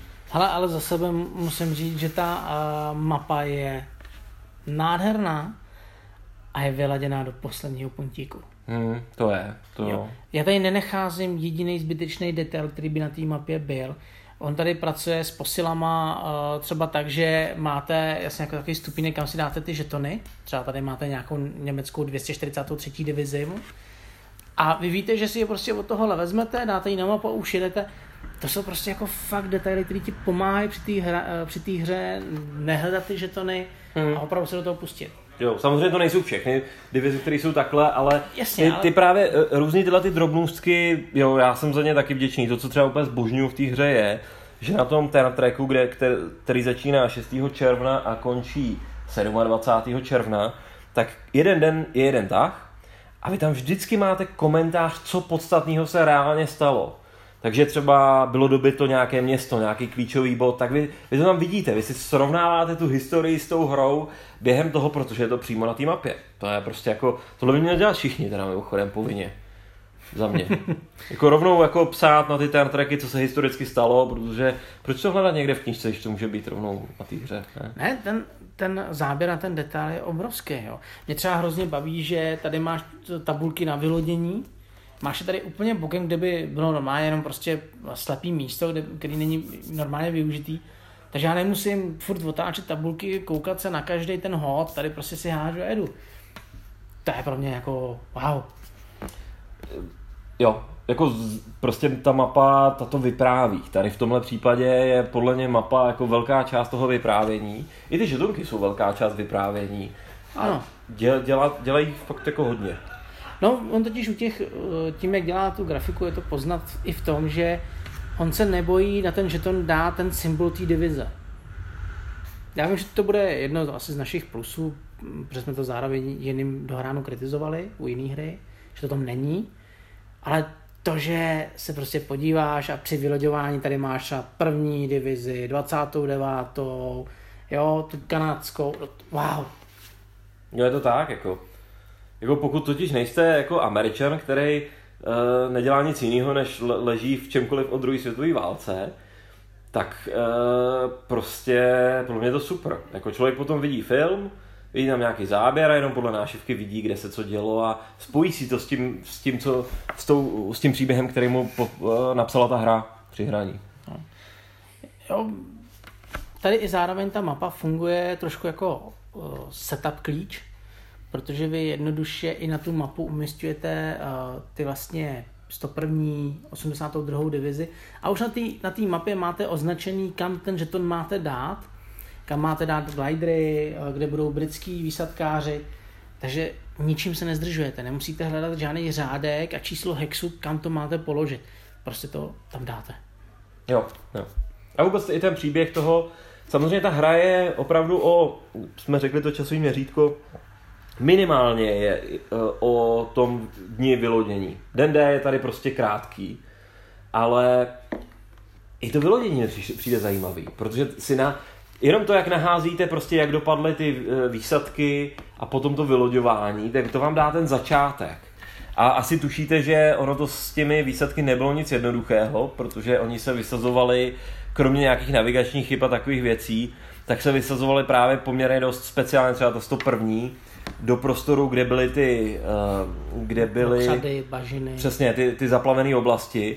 Takže to nebylo vůbec jednoduché potom je sformovat, takže tady jsou takzvané ty scattered markery, kdy prostě to chvíli trvá, než se uh, ty jednotky tady na úrovni, uh, jsme obvykle na úrovni pluků nebo brigád, anebo potom praporů v případě třeba těch tankových jednotek, které potom jako s něčím mm, spojujete. Tak to je mm, jako hrozně zajímavé, jak se dávali dohromady. Ten, jenom ta story toho dne D, která je tady uděláte více mechanicky, jenom podle pár tabulek naházíte, tak vám ji to řekne, jako v tom, v tom měřítku. To je fakt jako fajn. A potom už se hraje vlastně klasicky asi rovnou řekněme, že z hlediska toho flow of play je ten systém hrozně jednoduchý. Zahraje jeden hráč se všemi jednotkami, pohyb, potom boje, potom teda je tam ještě pohyb případných rezerv, takže a případné boje s rezervami, takže nějakou, máte nějakou možnost připravit se na nějaký potenciální průlom, nebo podle toho, jak dopadnou boje, něco ještě doposílit a podobně. Ale potom jsou jenom takové ty administrativní kontrolování, zásobování a podobně, a potom hraje druhý hráč. A zase úplně stejný plný tah a takhle se střídáte. No. Jo, z tohohle pohledu je to jednoduché. Uh, potom, uh, a potom jsme tu vlastně v klasické hexové hře, kdy uh, na žetoncích máte bojovou sílu, pohybové body a případně takzvaný armor rating, k tomu se asi dostaneme. A boje se vyhodnocují teda tak, že spočítáte nějaké ty poměry sil na tabulce, posunete podle různých věcí. Poměrový tabulce. Poměrový tabulce, hodíte, dosáhnete výsledku a uh, to. Takže jako koukání do tabulek tady je, i to počítání poměrů, který já nevím, jaký ty k tomu máš tak. Úplně v pohodě. Jo. To by nevadí počítání, jakože tohle je ne. tohle 8 ku 3 a teď by bylo dobrý tam ještě dotáhnout, aby to bylo 9 ku 3 a tudíž 3 ku 1. Hele, já se to až úplně nesnažím spočítat na takovýhle procento. Jo, já vím, že tam tím pádem trošku mizí to Focus War, že jo. Ano, v jiných hrách to je třeba řešený, že se nesmíš dívat na ten stack, takže ty vidíš tu první a teď si říkáš, ty, je tam něco není, jo, to je třeba v OCS. Přesně tak. Tím pádem ten Focus War tam je pro mě dostatečný, zároveň má to tam dost hejbe i s terénem. A tady taky máte ty shifty za terén a tak. Ale já s tím nemám jediný problém. Já to prostě beru jako normální součást prostě váleční hry. Takže tak. Jo, jo. No tady ten fogovor není, tady dokonce si myslím, že hrá to bez možnosti proskování těch steků, tak to může dost jako komplikovat tu hru, protože přece jenom to, to počítání je relativně jednoduchý a pokud jako byste fakt nevěděli, co to proti čemu jdete, tak se tady asi dostaneme do dost obskurních situací, které by byly i možná nehistorické. Ale to je, myslím, tím měřítkem počtem jednotek a tím, že tady ten fogovor není a že to je prostě já hraješ, ty hraju, to, to čistý střídání. Jo. Ty, když jsi třeba zmínil ten počet jednotek, tak já zase musím říct, že mě překvapilo, kolik málo tomu tady je. Že jich není moc. No. Jo, jo, to je fakt. No. Jo, že vlastně na to, jak je to obrovská, obrovská operace a vezmu jiné hry a nemusím jenom třeba šahat do toho vlastně SCSK, ale Battle for Normandy, nebo máš Atlantic Wall, to jsou hromady žetonů prostě. Tady Nechci říct jako 10, to ne, ale myslím, že na každý straně kolik? 30, 40. To, no, to by mohlo být. Prostě je to takový, já mám pocit, že třeba když by se to hrálo prostě v těch týmech, tak máte poměrně dobrou představu, co kde máte, co s čím děláte a jo. ta hra může rychle ocípat. Protože to není takový to, jako já odehraju na téhle části mapy, ano, a teď se jdu podívat, co mám vlastně na té druhé, protože jsem to v procesu zapomněl, protože toho je prostě moc a neudržím to v hlavě. Jo. No. Není to takový to, že byste měli 12 žetonů a tím pádem měli perfektní informaci o tom, co vlastně ovládáte, to ne. Ale je to takový, že ten přehled jako úplně nestratíte, no, to, což, co, což je fajn. Takže to flow of play, boje. Co dál? Uh, Zok, Bond. To je velký téma. To je velký téma. No. Uh,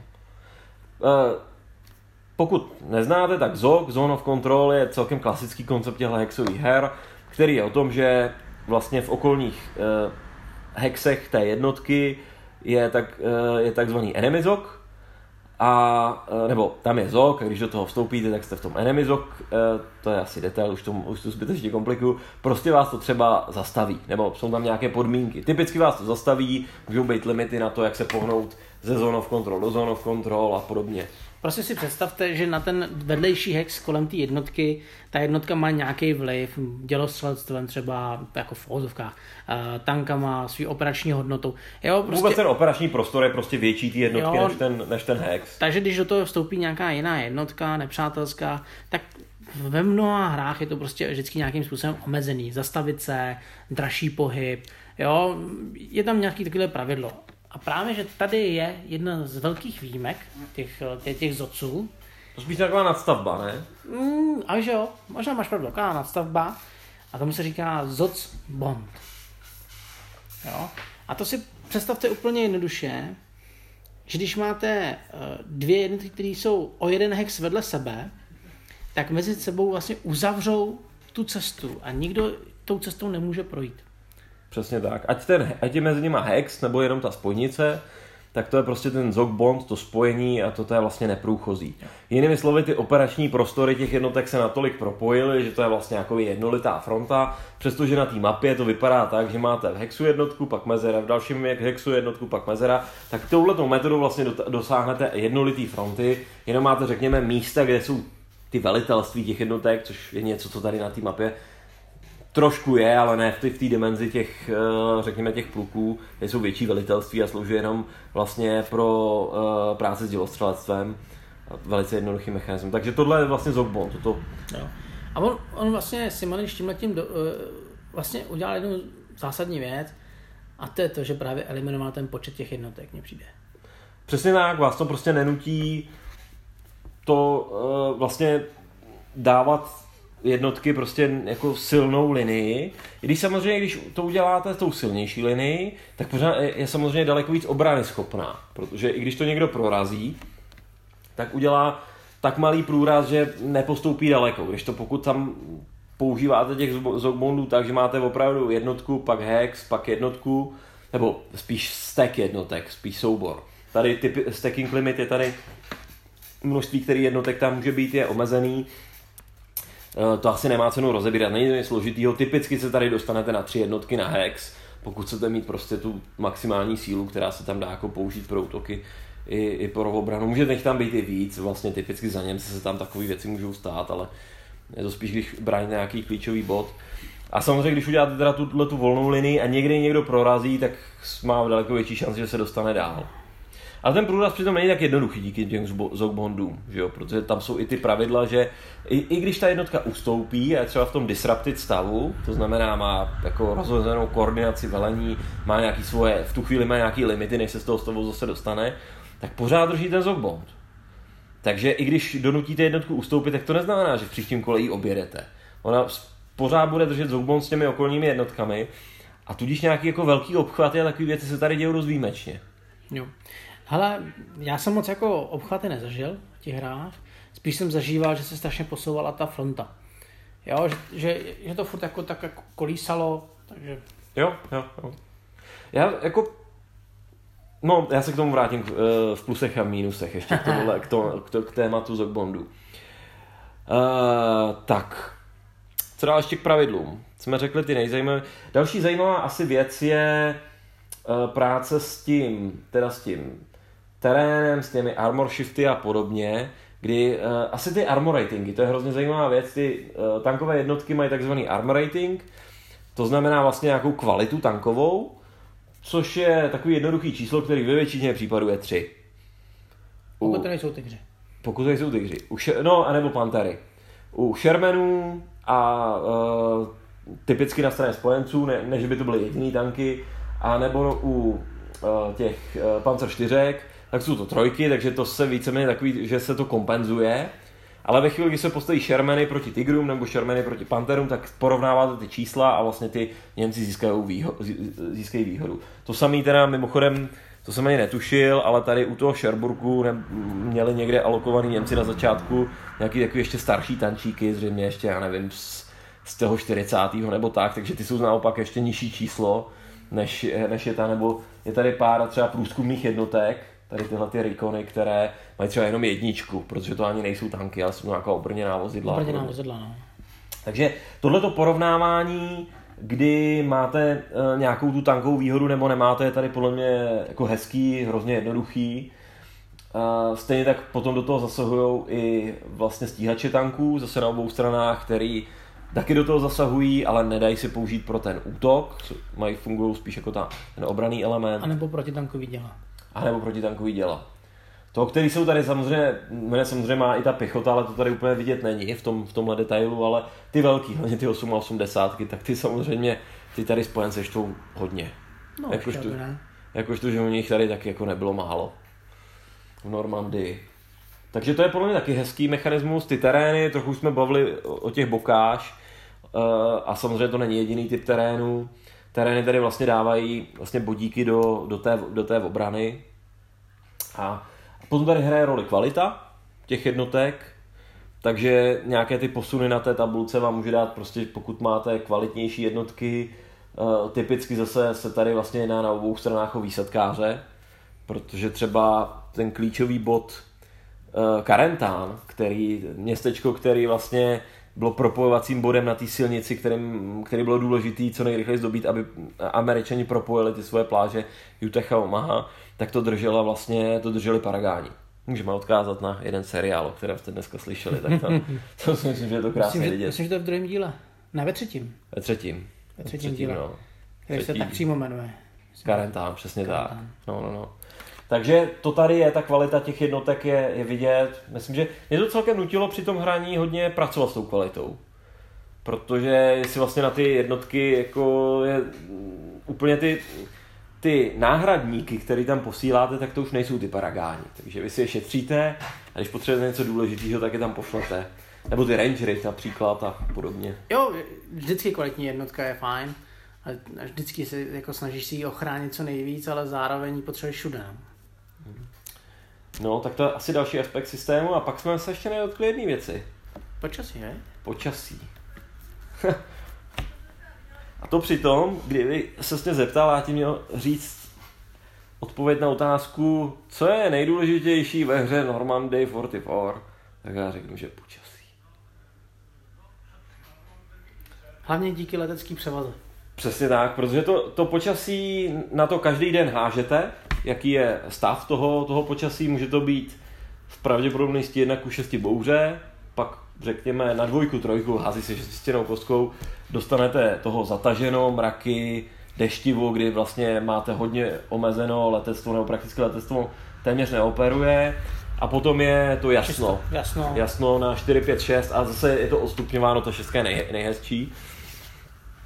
A e, to počasí je tady prostě rozhodující faktor. Ale on byl.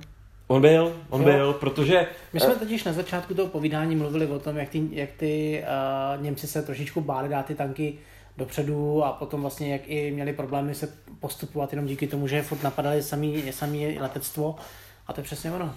Jo, takže když je počasí hezký, Němec se nemůže moc hejbat, když je ošklivý, tak Němec je konečně u vody. No on, přesně tak, jako to letectvo je jako fatální faktor a ono je tady dost abstrahovaný trochu, protože za první eh, spojenec může používat do útoku nebo do takzvané determinované obrany, to jsme ještě neřekli, ale to je taky hezký moment, kdy vlastně velice stručně, když máte ustoupit, tak vy se můžete říct, že ta jednotka provede takzvanou odhodlanou obranu a máte ještě jeden hod na to, jestli to tam neudrží. Ale ten hod je obvykle krvavý. Jo? Může být pro obě strany. A to letectvo se dá použít i ne, jako na podporu, teď nevím, jestli nekecám.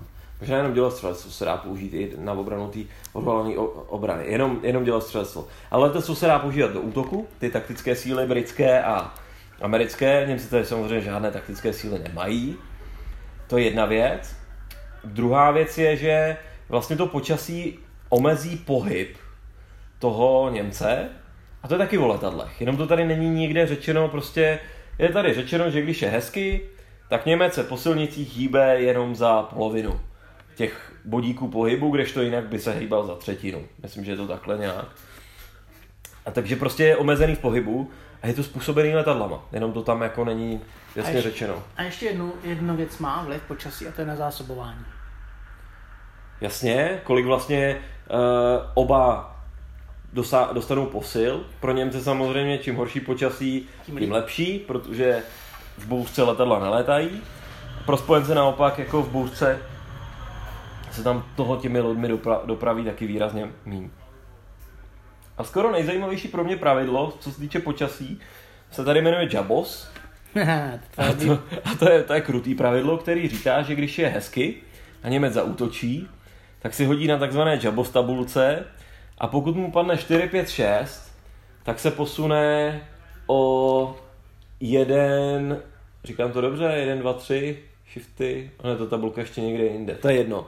Prostě on se může posunout a, a, až o tři shifty jako v tom útoku. Prostě ten útok může dopadnout úplně tragicky. Ten, který má celkem hezky připravený. A to jenom proto, že lítají letadla. No, ale tak to prostě je, no. Jo, a to, to, jako to v té hře dělá hrozně moc, funguje to i ten psychologický efekt. Prostě, když je hezky, tak se za něm se prostě člověk bojí zaútočit a dělá to dost ze zoufalství, když už mu nic jiného nezbývá, tak to je fakt jako zajímavé. Protože ty Němci tady mají potenciál na protiútoky. Ve chvíli, kdy nasadí ty tygry nebo ty pantery, tak oni dokážou udělat lecos. Jo. Já jsem tady třeba v KN jsem zažil že- protiútoky, kde mě, který jsem dobil, nehistoricky relativně rychle z Brity a Němci mě vytlačili zpátky, jako z města, což je jako terén, který jako tak úplně uh, nebývá, že by se tak jako rychle střídal. No, takže já s tím počasím mám, nevím jak ty, ale já jsem měl, eh, mám nejzážitkovější jednu hru, co se týče počasí, byla jednou, kterou jsem hrál právě po Vasalu korespondenčně uh, s jedním Američanem. A měl ten chudák takovou smůlu, že za těch 22 tahů nebyla žádná bouřka. Téměř, a řeknu takové dvě třetiny hry, bylo prostě jasno. Že on měl strašnou smůlu, jsem hrál spojence teda, takže to, to bylo vidět, já jsem to slyšel jako kritiku té hry, že když prostě padá pěkný počasí těm spojencům, tak ten Němec si tady pořádně nezahraje. Jo, ale tomu rozumím, no. Ale já jsem si, že to, to, tohle bylo, on teda podle mě udělali pár taktických chyb, ale nevím. Těžko říct, ale počasí měl fakt, fakt strašnou smůlu.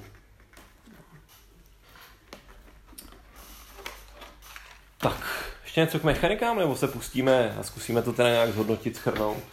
Ale já bych možná šel Jo? na hodnocení, no jasně. Tak půjdeme na plusy. Tohle možná zmíním během plusu, to jsme neřekli, a to se netýká mechanik. Hele, prostě jsou jako, jako výčet, jo, který řeknu velmi rychle. Grafika je nádherná, detaily jsou super, všechno ti tady do toho zapadá, nejsi ničím rušen, že by ti něco překáželo, nebo že by jsi něco nemohl najít. Jo, za mě úplně v tomhle tom, to je za mě plus. Eh, S tím souvisí samozřejmě to, že na těch eh, žetonkách máš ty eh, lemy těch jednotek, nebo ty symboly, máš třeba i ty Siluety. siluety. To je pro mě taky plus, protože já vidím, že tam jedou tanky, jedou tam, jo, a vím přesně který. Takže jedno velké plus je ten celý vizuál té hry, který je podle mě doladěný do detailu. Naprosto souhlasím. Co tam máš ty? Jo, musím to říct taky. No dobře. Uh, za mě další plus, uh, které jsme trošku načali, já ten systém počítání těch poměrů a na základě toho vyhodnocování bojů nemám rád. A nemám ho, ho, rád té hry, zvlášť když je takový holý, čistý, jako když prostě jako pořád jenom, když to nutí toho hráče, a mě to teda osobně nutí a začal jsem, když jsem to hrál, tak vždycky se, jsem viděl nějakou tendenci to počítat, občas už úplně šílenou, že se snaží zoptimalizovat to, aby to byl ten perfektní 3 k 1 útok, nebo perfektní 4 k 1 útok a tak. Tady to na první pohled může vypadat, že to je taky, ale ono ve skutečnosti není, protože jsou tady jednoduchý dva limit, eh, je, tady jednoduchý limit. Žádná síla nemůže být nikdy vyšší než 18. Což se tady dá po, postavit jako 18 bodíků. A 18 bodíků vám říká, když maximální síla je 18, že když někdy dáte 10, tak 18 ku 10, když to přepočítáte přesto, je pořád jenom 1 k 1. Takže kdykoliv dáte vlastně 10 bodíků čehokoliv, tak ten útok je vždycky slabý. Jako, takže to počítání vlastně ani moc nemusíte dělat. Vy, míte, vy víte, že optimální pro obranu je prostě 10 bodíků. Vy víte, že když chcete dosáhnout maximální útoční síly, měli byste cílit na těch 18. A víc neřešíte. A ve finále mně to přišlo, že potom ta hra se projevuje tak, že daleko větší vý- význam než počítání těch poměrů je to, kam nasadíte ty tanky, do jakého terénu postupujete, jak využijete dělostřelectvo, kde ho použijete, protože to není neomezený, kde použijete to letectvo, kde použijete to námořní dělostřeleckou podporu. A to s tím hýbe, což je realistický, to je prostě podstatnější to, než, než že někam nacpu spoustu pěchoty, kte- která by tam jako ne, reálně nemohla operovat, nebo by tam nic nepřinesla. Ne, To je za mě plus, že ve skutečnosti ten uh, systém těch poměrů je tady dost upozaděný tím, jak se s ním pracuje. No, my jsme už jeden i můj plus vystřelili a to bylo počasí. Jo, protože já nechci to už moc rozebírat, ale Já mám rád takovéhle detaily. My jsme, myslím, že jsme hráli uh, ve Fabku ten uh, Balč. Balč, přesně. A tam mi chybělo. Protože tam je skrytý v těch asetech a tudíž ho nemáte, nevidíte ho, necítíte ho tak jako tady. Jo, ale jo? já ho chci cítit a chci prostě proklínat každý sluneční den jo, a vzývat dešťovýho boha. Prostě Nebo to mě opačně, záleží, jakou stranu zahraješ. já jsem to snad hrál jenom jednou jako, jako, jako spojenec zatím. Asi z těch, já nevím, 6, 7, 8, 9, 10 her. Jo? Jo, a vždycky to Němce tam nějak jako, nějak se tam vždycky přišoupnu, takže... Takže No. za, mě, za mě prostě počasí. Jo, počasí taky jednoznačně. Tady prostě, tady prostě cítíte, jako to je vidět. Je to, je to vidět, ten, ta psychologie za tím počasím je naprosto super, že prostě to oba, oba hráče prostě si řeknou, je, a teď je hezky, nebo teď je ošklivo. A začnou hrát úplně jiný, jiný den, jako jinak. Jo. Hele, a ještě uh, jeden, ale ten jako je na půl plus, a to je Zodbon. Pro mě to byla příjemná novinka, jo, bylo to něco nového zase v tomhle mechanismu v úzovkách. A to, že vlastně na málo jednotek já pokrývám velkou frontu, to mě baví. Baví mě to, baví mě, že vlastně mm, i přemýšlíš trošičku nad tím jinak, jo? že vlastně ne, nemusíš zacpávat každou díru, kterou potkáš, ale vlastně ve výsledku si řekneš, dobře, ten střed je strašně důležitý, tak já tam dám teda jednotku navíc, když jsem bude hroutit třeba tohleto křídlo v vozovkách, tak eh, to zase ustojím, protože to zase za- můžu využít tohohle terénu. Tahle ta práce mě na těch zodbondech baví. Hm? Mně se líbilo, jak jsi řekl, že je to na půl plus. Jo, je to na půl plus. No. Protože já jako s tím více souhlasím a, a vrátím se k tomu ještě i v těch mínusech. Ale mně se na to dost mění pohled. Já mám pocit, že nevím, myslím si, že když jsem, jsem mluvil o Holland 44, kde se s tím pracuje úplně stejně, tak uh, bych to vychvaloval víc než, než teď. Takže já eh, souhlasím s tím, že prostě to tu hru elegantní. Jo, Jo? Ale Ale- nevím, jestli je realističní, jak k tomu se asi dostaneme těch mínusů. No, mně zároveň i trošičku přišlo, to souvisí s tím, eh, že to je elegantní, tak mně přijde, že i v tom mám menší bordel. No, Jo, mám to víc, víc prostě pod palcem a vím, co bych asi jako měl dělat. No. Jo. jo.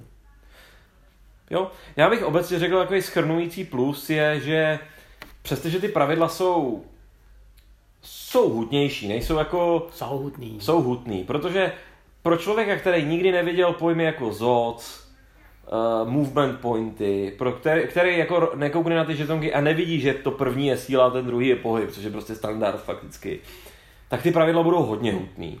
A opravdu tam doporučuju to prostě zkusit si to rozložit, dát tomu čas, hrát to s někým, nesnažit se to rozhodit sám, ale prostě hrát to ve dvou, tak jako dá se to, podle mě, ale není to úplně vstupní hra. Pro člověka, který tyhle koncepty už zná a chce tomu věnovat ten čas, tak si myslím, že se to dá v pohodě rozjet, ale i tak bude muset hledat ty jednotlivé detaily, ale zase nebolí to tolik, protože prostě to, na to budete přicházet postupně, prostě jak to budete od- vyhodnocovat jednotlivé fáze v té sekvenci, tak jako nemusíte si číst nic o zásobování, dokud ne, se k němu nedostanete první tah.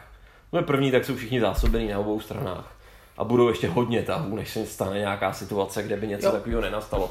Takže ty, ty principy prostě se dá na to přicházet postupně, takže ty pravidla jsou za mě poměrně fajn a poměrně, poměrně přístupný. Jo, takže to bych taky viděl. No a já už jako s plusama asi končím. No ještě řeknu takový to schrnující, eh, že za mě to vypráví. Přestože jsou to jenom žetonky, hexy, nejsou tady žádné karty, žádné tabulky událostí, něco, co by vám řeklo, a teď se něco dramatického stalo a předělalo to situaci, tak to vypráví. A toto je zase obdivuhodný, protože to u těch hexových her nutně být nemusí, občas ty hexové hry můžou být takové jako šoupání žetonků a, a, a nemusí se tak moc dít a tady vám to vypráví ty detaily. Tady prostě jako rozlišíte, že tenhle útok na Karentán byl důležitý, protože jsem tam poslal ty tanky a díky tomu to vyšlo. A tady to selhalo, protože Němec tady měl ty 8 a 80, jo. Že každý ten, jako ten souboj je malý příběh, že to není takový to, jo, tady jsem tlačil, protože tam jsem t- měl ty vysoký poměry, mi to tam padalo hezky a tady ne, tak jako, jo, že ta story tam je, to je pro mě plus. Ale ono, ono to souvisí možná ještě s jedním malým plusem u mě. A to je tak, že já furt eh, Normandy 40 považuji za super volbu. Jo, není to žádný závěrečný slovo nebo to, ale prostě ten úroveň náročnosti pravidel s tím pohledem toho detailu je pro mě přesně možná akorát, když vím, že nechci jako jít víc do hloubky. Hmm, hmm. Jo, samozřejmě, že existuje tisíce her, přáním, ale existují další hlubší hry, ale ten, to obětování toho času do toho systému je už tak náročný, že už musíš jako přemýšlet, říkat si, no tak jako budu tady rok věnovat tady té hře, nebo vytáhnu Normandy 4 až 40, zahraju si ji za dva, za dva dny, ve v podstatě. A vím, že jsem si jako splnil takovou tu svou normandovskou prostě jako euforii každýho 6. 6. co vždycky chytnu. jo, a můžu jít no, dál. Nebo i když bych si to zahrál jednou, tak tohle prostě řekne, co se nám dělo. Jo. To prostě si to na tom prohlídnu. Jo, takže tohle to já beru taky jako velký plus, že vlastně eh, ten poměr je super pro mě. Jo, jo, jo. A ještě jeden plus je to, co jsem vlastně nezmínil. Eh, v krabici to nenajdete, ale v časopise C3, konkrétně v číslu 31, eh, k tomu můžete získat scénář, který se jmenuje Disaster at D-Day, což je věc, kterou vytvořil Trevor Bender. Mimochodem vytvořil teď novou věc, obdobnou věc pro Ukraji, Ukrajinu 43 a chystá se vytvořit zase e, podobnou věc pro Holand 44 pro Holandsko. A e, to je vlastně scénář co kdyby. A to jsme nehráli, takže já to ještě bych nechtěl hodnotit, že je to dobrý, ale jsou tam jednotky, je tam trošku jiný setup, jsou tam doplnění pravidel a podobně, ale je to o té variantě, co kdyby tam ty tanky opravdu byly blízko jak krutě to taky mohlo dopadnout jinak. A na to se těším, že tohle někdy dostaneme na stůl. To někdy řekni, no, to bych se rád zahrál. A to si myslím, že to je prostě, jako vůbec to, ten fakt, že tohle existuje, že se to dá, že se to dá sehnat, tak to tu hru u mě prostě posouvá dál, protože prostě umožňuje se na to podívat. A ten Trevor Bender to nedělal jen tak, že bych si to vymyslel a on využil nějakou knihu. Eh, k, někdo prostě o tom napsal knihu, prostě to zkusil proskoumat, jak by to mohlo pro, probíhat jinak. A on, on to zkusil zpracovat do té hry, takže to může být hodně zajímavý. Přímě, pro mě to může být herně výrazně zajímavější než tohle. Jo. Protože přece jenom tady v těch postup... Tady je skorování o tom, jak daleko spojenci dojdou. V té hře neuvidíte dost pravděpodobně ten průlom. On se ani historicky nenastal takhle rychle. E, naopak ty spojenci ještě nějakou dobu postupovali a ta operace Cobra, která byla až ta průlomová, kdy, kdy spojenci opravdu prorazili, tak uh, ta byla až později, takže ta hra je opravdu o tom, kde skončí ta, ta, ta finální linie, takže i z tohohle pohledu to může být trochu jako suchý, jako prostě se jenom snažíte co nejdál zatlačit ty Němce, Němci se snaží vás co nejvíc brzdit. To může být trošku, trošku, uh, trošku slabý, takže si myslím, že to, tohle, co kdyby scénář může, může být fajn. Jo. Ještě jeden drobný plus. Uh, vítězní podmínky v téhle hře jsou ještě ale limitované jednou věcí, že spojenci nesmějí mít velké ztráty. Je tam limitované množství, kolik jednotek smí ztratit. A to si myslím, že je fajn. Ale no, to je skoro takový korektivní mechanismus, protože jinak by tady eh, eh, spojenec mohl hrát tak idiot, jako popravdě řečeno. Jo, ale to je jeden z mých malých mínusů a to je proto, že mě prostě občas přijde, že, že to je tak prostě, že vlastně nemáš jako Němec moc šancí vyhrát, jo. Že prostě vždycky, když jsme to hráli jako, nebo když jsem to hrál jako Němec, na to obrovskou fušku, furt je zdržovat, chyt, jako maximálně chytře dávat různě ty 80, ty tygry, jo, využívat toho terénu jenom proto, abych zabránil ty vítězství, který mám někdy pocit, že je až skoro jistý. Jo. Hmm. Takže, takže jedno z mých minusů je, že eh, mně přijde, že to je asi až moc přímočarý. Hmm? OK. No. Po, proti tomu bych taky úplně neargumentoval. No. Vidíš, já jsem čekal, že budeš, ale... Ale jo, je to trochu. Tak přejdeme do těch mínusů. Jo, tak já jsem přešel. Jako, jo, jo, já nevím, jestli tou přímočarostí myslíš, nebo já to možná řek, navážu na něco, co si myslím, že s tou přímočarostí souvisí. No, a to je, to jsou ty Zogmondy, to, ta, ta, ten druhý mínus, eh, nebo ta dru, temná strana Zogbondů eh, je za mě v tom, že ta hra neumožňuje nějaký úplně super agresivní speciální tahy. Ono to je způsobené jednak z bondy, který prostě dost drží ty linie, A pokud prostě oba hráči na, si na tohle dávají pozor, tak tam nenechají nějaký prostor na velký průlom. Já jsem ho třeba zažil v jedné hře, ale bylo to až v závěru, kdy se mi podařilo jako připravit úplně super útok a hodil jsem takový ten efekt, kdy jako uděláte průlom a pak ještě si ty jednotky, co prolomili, dáte do rezerv, takže ještě s nima dál pohnete. Takže v rámci boje průlom nastat může, ale je to dost zácnost. To je jedna věc, která to. A druhá věc je, že tady všechno vidíte. Tak šachy, prostě vidím všechny figurky na ploše, můžu si dopočítat, kam která jednotka dojde, všechno je dopočítatelné, jenom co nevíte, jaký bude počasí, druhý den a jak dopadnou ty boje. To jsou jediný dvě neznámý, takže prostě ten dokonalý přehled eh, o té situaci tady je. A podle mě výsledek je takový, že třeba to, co se realisticky stalo, bavili jsme se o tom, uh, o tom výpadu poměrně rychlým na Villar Bokáš, což je tady, uh, a o tom německém protiútoku.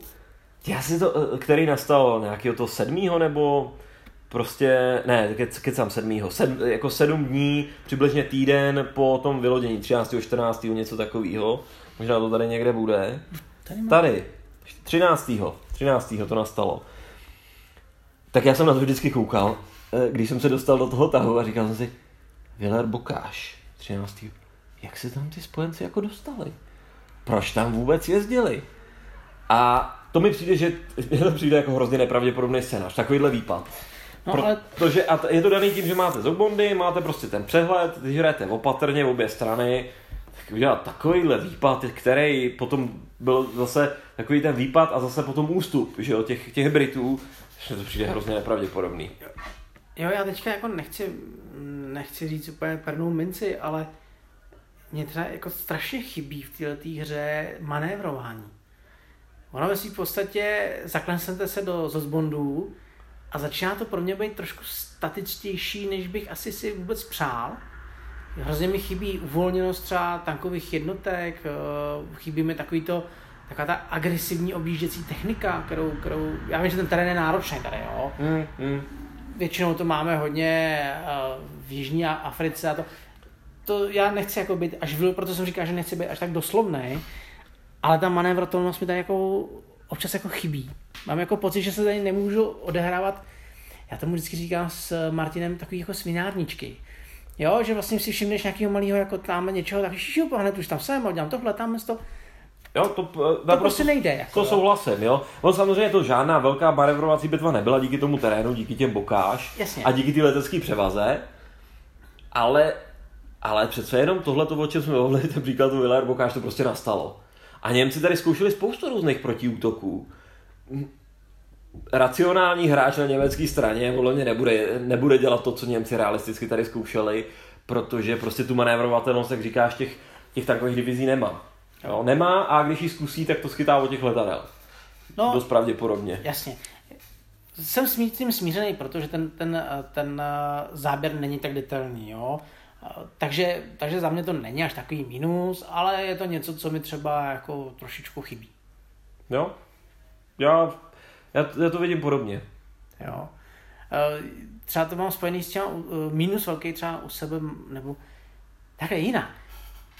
Já jsem dřív třeba k této hře nebyl kritický. Jo, že já jsem si prostě řekl, hele, skvělý, Normandie, pěkný téma, zahraju si a tohle a tam. A byl jsem jako, velmi nekritický, protože vlastně jsem vůbec vděčný, že to můžu hrát s někým a tohle.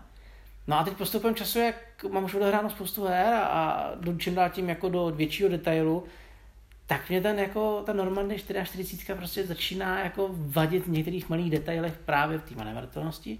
A třeba jeden z těch minusů je mavka. Jo, mav. Main Assault Force. To jsem doufal, že řekneš. Ale totiž ten princip je takový, že vy si vyberete hlavní útok, jako, jako hlavní hex, který útočí, a když tomu máte přilehlý jiné jednotky, tak ty, si, ty vlastně jdou na půl.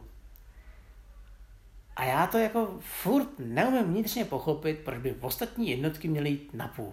Jako na poloviční sílu. Tak. No, tady bych asi nesouhlasil, protože mě, mě mavka jako vyhovuje. Mě ne teda. Protože jako to je jediný princip, který v téhle hře vlastně nutí hráče, aby nemíchal ty divize, ty jedny jejich jednotlivý pluky úplně jak se mu zlíbí. Protože eh, v té hře je princip, že tady máte sice eh, máte několik pluků z jedné divize, ale můžete s nimi manévrovat chcete. Můžete s nimi dojet na kun, druhý konec mapy a dělat si s nima, co chcete, ale ve chvíli, kdy začnete používat do útoku kombinace, tak eh, a ta kombinace je taková, že tam jenom je, víc než jedna jednotka jiná od jiný, jiný formace, tak z, začínáte dostávat ty postihy typu půlení těch, těch hodnot a tím pádem ta bojeschopnost se to. A to podle mě, kdyby to tady nebylo, tak to tady můžeš hrát a vzniknou úplně obskurní situace, kdy si každý bude manévrovat jak chce, protože jediný, co tě jinak nutí k tomu hrát s tím trošku realisticky je, že prostě chceš mít ty jednotky stejné divize pokud možno pohromadě. Hmm. Hele, asi, asi máš pravdu, no. jenom když jsem to hrál naposled, tak to mě jako brnkalo, no, jak jsem říkal. Nevím, nevím. Jako určitě tady ještě jedno kontroverzní spíš téma, uh, obecně u těch Simoničových her, a to je Advanced After Combat, taky zajímavá věc, že ve chvíli, kdy uh, vyhrajete boj, můžete postoupit, tak to je poměrně standardní věc. Jednotka no, vyhraje, postoupí do cílového hexu. Tady pokud se vám to povede, tak můžete postoupit kamkoliv. Takže klidně zpátky, ustoupit, úplně ignorovat ten cílový hex, odpoutat se tím bojem, provést nějaký jiný manévr a podobně. To já to nepovažuji za nic špatného, i když z začátku jsem se toho hodně bál, ale to minimálně taky zajímavý kontroverzní téma, eh, je eh, jako ta kinetika toho boje, kdy vlastně povinnost postoupit do toho hexu je jenom tehdy, když ten, do, když ten boj dopadl tak těsně. Mm-hmm. Ale pokud drtivě zvítězíte, tak můžete klidně úplně objíždět. Prostě jste pobili a ještě máte dost manévrovacího prostoru jít někam dál. Ono je to vždycky o dva hexy, tak to není zas tak jako strašný, že by se tady děli velkým obchvaty. Typicky vás zastaví zogbond nějaký. Jo, jasně. Ale je tady ta možnost, je to, je to zajímavý, no. Ale tak s tím letím asi jsem nějaký problém neměl. No. Já taky ne, jenom vím, že je to kontroverzní jako bod, tak uh, úplně od toho systému, takže asi to stálo za to taky zmínit. Jo. Um, OK, uh, za mě asi největší mínus Fog of War. Prostě tahle hra ukazuje terén, detail terénu, detail jednotek, detail kvality těch jednotek, detail jako vybavení těch jednotek ve smyslu tanky, 80, tyhle věci. To všechno ukazuje krásně. Ale hráči vám dává totální kontrolu nad situací, která je naprosto nerealistická. Vy prostě víte, kdy se pohnete, o kolik se pohnete a přesně víte, co udělá ten soupeř, všechno vidíte, všechno si můžete spočítat. Jak jsem říkal, jediný, co nedopočítáte, jaký bude příští den počasí a jak, jak dopadnou ty boje. Prostě já osobně vždycky se snažím v těch hrách, nebo vždycky mám rád, když ty hry mě posadí do křesla toho, no oni moc v křeslech neseděli, ale řekněme do toho velitelského tanku, nebo do toho křesla toho divizního velitelství, nebo dokonce velitelství toho armádního sboru. A vy prostě máte tu omezenou informaci. Prostě jste odkázaní na to, co vám poš- pošlou ty vaše průzkumníci, co se dozvíte, e, máte i ty dezinformace, tyhle věci, což ty hry simulují buď tak, že to nevidíte, jako třeba v, v sérii Fabku, o který jsme mluvili, tak tam prostě spoustu věcí nevidíte, protože jsou tam ty bloky, a nebo jsou tam ty aktivační principy, že aktivujete tuhle formaci a tohle nic neudělá, protože velitel zaspal a podobně. To je prostě není. A to je za mě jako mínus, ale na druhou stranu uh, je to spíš je to mínus, ale zároveň to beru jako vlastnost systému. Takže kdybychom do tohohle systému přidali ještě tyhle ty prvky, ty aktivace, fog of war, že se nesmíš dívat do těch steků, tak se ta hra jako dostane v úrovní složitosti jako podle mě nad rámec toho, co by bylo zdravý. Je to tak, hele, ale to je to, co jsem říkal já, že vlastně v té úrovni, v jakým ta hra je, dobrý. Prostě já po ní ani ten Fogovor nechci. No. Jo, já ani nechci, aby, aby šla do většího detailu. Prostě mě, mě v tomhle v tomhle měřítku prostě vyhovuje a beru to, beru to jako daň za to, že to je menší hra. No. Jo, já to beru stejně, ale je nutný prostě to brát s tím odstupem toho, že jako pro mě je to víc vyprávění historie, než víc toho, že by mě to postavilo před tu challenge, kterou měli ty, ty velitelé. Když to srovnám, třeba jsme mluvili o systému poměrně mladým BCS od MMP, který je složitější, ale když už do něj proniknete, tak to je něco, co, kde jako rozhodujete jako velitel, kde jako nadáváte jako velitel. Tady můžete nadávat na počasí, to je tak jako celý. Jinak všechno ostatní si způsobíte úplně stejně, jako kdybyste hráli šachovou partii a něco jste přehlídli. Jo, ještě můžete nadávat na to, že vám při bojích na útok pořád padá jednička a soupeři podá šestka. Ale zase ono se ta statistika tady srovná, protože těch bojů tady bude hodně. Jo, ale já s tebou souhlasím v tom, že to je více historický, než víc hratelný. Je teda, za sebe teda musím říct. Jo. Ta nalajnovanost, eh, vlastně ten, ta předurčenost toho, toho výsledku je pro mě asi ten největší mínus. Hmm. OK. Dobře. Za mě jeden mínus jsem ještě zmínil a to je prostě to, že ty pravidla nejsou přenesutelné mezi, mezi těma hrama té série. Takže já osobně mám pocit, že tady povídám stejné věci, jako jsem povídal u Holland 44, Hele, ale... ale vím, že ve chvíli, kdy jako je tam, je to to, že když začneš hrát jinou hru z té série, tak do ní rychle pronikneš. Ale musíš jí přečíst detailu všechny ty niance, které tam jsou, že tam budou trošku jiný. Ale máš pravdu v tom, že tohle je prostě mínus. V momentě, kdy dělám takhle podobné hry, tak by to měl hodit do toho sériového prostě náhledu. Hmm. Jo, já, si, já si nemyslím, že by to bylo něco tak převratně těžkého, aby to neudělal. Jo, asi vím, že by se musel prát možná s měřítkem, protože to jsou různý, jo, že on tam hodně skáče v tom měřítku. Je to jo. tak, je to tak. Ale strašně by to ulehčilo to poznávání dalších her a, a je možný, že by to i u mě potom stoplo víc na ceně. A já si myslím, že to měřítko by bylo i fajn, kdyby tam bylo víc jako zvýrazněný, třeba právě tím, že by byly ty pravidla, byly tam tyhle ty detaily.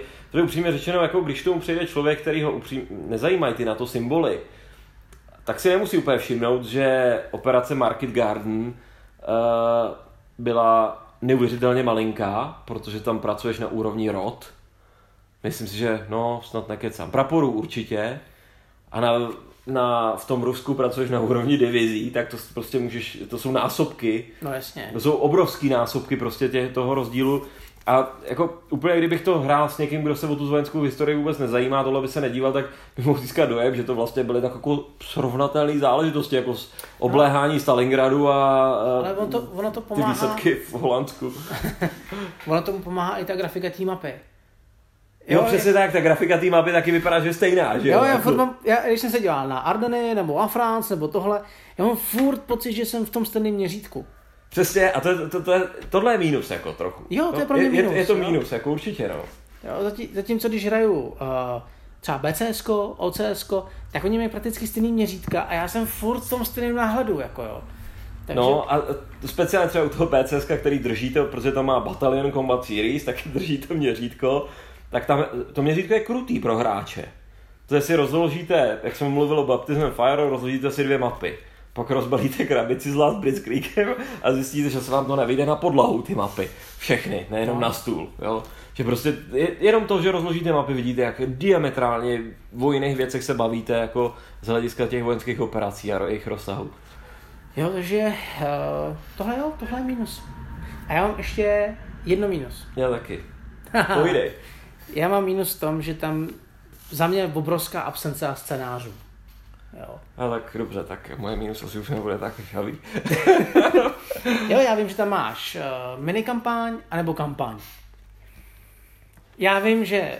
Uh, jenom technicky minikampaň je vlastně do okamžiku, než se propojily pláže. Jo, to znamená asi prvních sedm dní přibližně. Jo, jo, myslím, že kolem sedmi dní to je. Hele, já vím, že ta hra je malá, je to jedno mapka, všechno. Ale třeba takový scénář třeba o dobývání šarburku jenom, jo ten tam, eh, teda mimochodem Sherbrooke se na tam je, teď se trochu nachytal, ale, ale jako jo, upřímně ten mě taky moc nezaujal. Jako ten... Jo, mimochodem je půl, půl, půl dvanáctý, jo, takže já jsem unavený. no, já vím. Ne, to jenom, aby ale omluvil svůj chybu, víš. no dobře, dobře, dobře. ne, a, jo, ale prostě to mě chybí, já bych, jak, já bych strašně rád si tu hru vytáhnul, zahrál bych za jeden večer scénář. A bavilo by mě to. Ale taková ta vnitřní, vnitřní taková ta informativnost, eh, že vlastně ti čeká dva dny hraní, tak víš, že jako na spoustu těch večerů to nevytáhneš, protože nemáš prostě šance. Jako. No. Je, ale mám úplně stejný mínus. Absence těch scénářů. Mě tam chybí ještě z toho jiného pohledu a z toho, že jo, za prvý bych si to nechtěl zahrát všechno celý. A druhý, já bych se chtěl podívat na to, jaká byla spojenecká situace v nějaký den, předtím, než spustili nějakou tu operaci. Protože jak jsem začínal ten dnešní podcast tím, že jsem vám vyjmenoval názvy těch podoperací, tak každá z nich byla situace, kdy něco už uh, spojenci uh, měli a teď se rozhodli a teď zautočíme na Kán, Kajen, nebo po, prostě zkusíme přetnout ten poloostrov, nebo prostě budeme postupovat dál na jeho to Kajen, když ho měli Britové. Teď to měly konkrétní operace, konkrétní historická situace a mě by bavilo zahrát si jenom tu menší hru, prostě v jednu chvíli, kdy tu, uh, kdy vám to dá ten setup, takhle to bylo, a teď si za dvě hodiny zahrajte jenom ten mini scénář. Takže by to bylo za prvý kratší, a za druhý by mi to dalo detailnější informace. Takhle nemáte z té hry šanci zjistit moc, jaká situace byla spojencům třeba na ke konci toho měsíce, protože si to tady máte jenom tu informaci, co přibližně dobili, ale není to žádný scénář, který by takhle začínal. Otázkou je, jestli to právě naráží na to velikost toho měřítka. Možná jo, na druhou stranu máme teď poměrně často na stole Silver Bayonet od GMT, to není o moc větší mapa, respektive rozměrem je stejná, a jak si jsou tam podle mě taky téměř stejný, možná maličko menší. Ale taky pocitově mám pocit, že to není vůbec větší hra než tohle, mm, jako tím, co, na tý, tím, co obsluhujeme. A tam udělali to, že tam těch scénářů dali kvantum. Těch malých, na kterých si učíš. 11-12. Přesně tak. A, to pak, a jenom poslední tři jsou kampaňový. Ano. To všechno předtím, že si zahrajete nějakou miniaturní situaci a vám to dá prostě ten kus té historie jako v tom detailu, který prostě v té kampani by vůbec nemusel nastat. Takže já si myslím, že to je spíš jako záležitost, která může být. Jo? A zase, když se dostaneme k těm uh, systémům od MMP, složitějším, jako je to BCS nebo OCS, tak tam prostě těch scénářů je vždycky spousta. Jo. Takže za mě jo, já to taky vnímám jako mínus absence těch scénářů a dokonce vnímám jako mínus ještě jednu věc, a to je i to, ale to už se zase bavíme o tom, že ta hra by mohla být úplně jiná. A to je o tom, že ve skutečnosti ta Normandie, když jsem o tom četl, tak ona je zajímavější ještě až po tu operaci Cobra a po tu, po tu falajskou kapsu, která tam potom nastala. To je velmi zajímavá. A to by znamenalo tu mapu vlastně zdvojnásobit, posunout ji níž. A to tady není, takže vlastně já upřímně neberu ten datum konce této hry jako konec uh, operace v Normandii si myslím, že ani historici, že kdyby to viděli, tak by řekli, že ale operace v Normandii přece skončila ještě později. Jo? Protože operace v Normandii, podle mě, nebo ta bitva o Normandii končí tehdy, když došlo k, skutečně k tomu průlomu a boje v Normandii byly ukončený. A to tady jako nezažijete úplně. No. To by musel spojenec mít jako super štěstí a Němec hrát poměrně hloupě, aby se mu povedlo opravdu vytlačit z mapy a i tak to není konec těch operací. Takže to je ale, bavíme se o jiný hře. Jo. Jsou jiné hry třeba uh, od GMT Dark. Battle, Battle for Normandy. Jo? Mm, ona dostala i rozšíření, který vlastně posouvá ještě o další dva měsíce, myslím, a ještě dostáváš dvě spodní mapy, jo, takže mm, vlastně seš už za Santlo a tlačíš se dál. Jo, jo. jo. A ono třeba zajímavá věc, právě co jsem se dočetl u toho Jamesa Hollanda, spojenci byli kritizovaní nad tím, že vůbec, zase Mon, hlavně, uh, hlavně Montgomery, kritizovaný za to, že vůbec nedodržoval ty svoje odhady, jak, ča, jak moc se bude posouvat ta fronta. Jo? Že postupují strašně pomalu a podobně. Ve finále, někdy v srpnu, splnili ty cíle o týden dřív, než si vytočili. Takže oni měli pomalej ten nástup, protože to prostě Němci to bránili na tom pobřeží, co to šlo, snažili se o ty protiútoky ale když se to potom zlomilo, tak ve finále byli vlastně úspěšnější, než počítali. Jenom počítali, že se bude bojovat trošku jinak, a na jiných liniích, prostě očekávali jiný chování, taky možná i ze znalosti Romela z té severní Afriky, tak si myslel, že třeba tomu bude skutečně velet. Tam je důležitý informace, že Romel byl zraněn. Je to fakt, on tam měl víceméně takový smutný osud, jako tady. No. No. Já nechci hodnotit Romela jako osobnost, jo, z pohledu ne, já jsem to tak toho, nemyslel, ale... ale že oni měli i ve své podstatě štěstí, že Romel, který, který byl vždycky velmi agresivní a měl podle mě takový ten cit na tu bojovou situaci, tak on byl vlastně zraněn letecky. Letadle, letadle pokropilo jeho velitelský vůz. Přesně tak. A no. on byl odvezený do nemocnice. Takže i to podle mě nahrálo těm spojencům dosti do karet. No a víceméně on už byl úplně mimo hru, protože ano. potom už dostal tu, uh, tu na vybranou, zda spáchá sebevraždu nebo zda bude postaven před soud kvůli podezření, že se podílel na tom atentátu na Hitlera. Jo?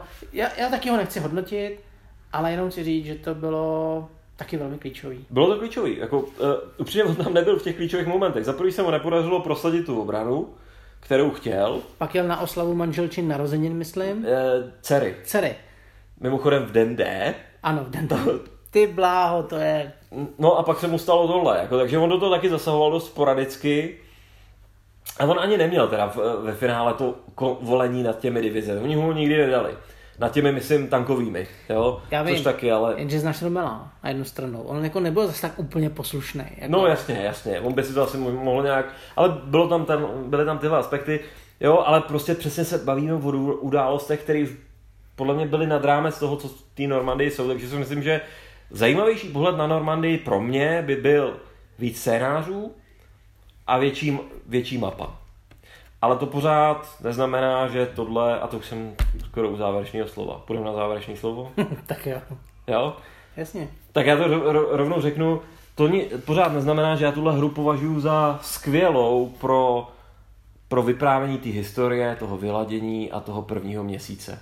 Prostě proč, proto, pokud máte prostě prostor si to rozložit někde, hrát to delší dobu, nebo to chcete hrát korespondenčně třeba na Vasalu, kde se, nebo i online, kde si to taky můžete ukládat, nebo tomu obětovat celý ten víkend, tak tady, přestože tady nejsou karty, události, tak jenom ten terén, ty jednotky tohle to vám prostě dá ten příběh té Normandie, který je poměrně, který možná v některých detailech nebude úplně přesnej, protože některé agresivní věci, které se tam odehrály, se tady úplně nastat asi, eh, nebo můžou nastat, ale jsou dost nepravděpodobný.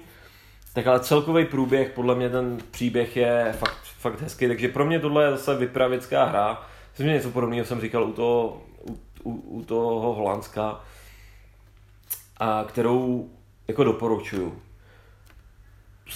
Doporučuju spíš středně pokročilým hráčům, a nebo klidně bych ji já i, jsem to zahrál se synem, jo, takže ono to jde zahrát se začátečníkem, ale úplně bez problémů, jenom musí aspoň jeden mít tu energii z té dvojice, nebo mít tu odvahu prostě jít do detailu těch pravidel a projít si to, nastudovat si to, ale tím, že ta hra je dlouhá, tak je na to, je na to čas. A podle mě nejlepší v té skupince. Skoro bych si to někdy zkusil, ideálně někdy ten Disaster and D-Day ve čtyřech. Mohlo být super, super zážitek. To myslím, že nebude problém pro tebe udělat. Hele, můj, uh, můj závěr. No, těžko hledat slova nad uh, hrou, která vlastně uh, pro mě kdysi dávno znamenala tolik, že, že vlastně zdobila vlastně vrchní poličku Wargames. mých. Nyní maličko klesla uh, do spodnějších řad, ale určitě neklesla na základě toho, že by byla špatná, nebo že by tam bylo něco, něco špatně.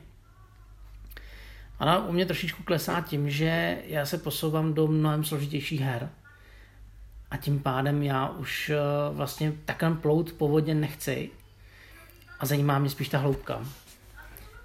A i přesto tu hru budu rozhodně vždycky doporučovat. Vždycky, vždycky minimálně třeba jednou do roka rád vytáhnu, opráším žetony a zahraju s klukama. Na druhou stranu eh, ta line, nalajnovanost, to, to, jak vlastně ta hra je předurčená k vítězství, teda z mýho pohledu, mě maličko už eh, přestává bavit.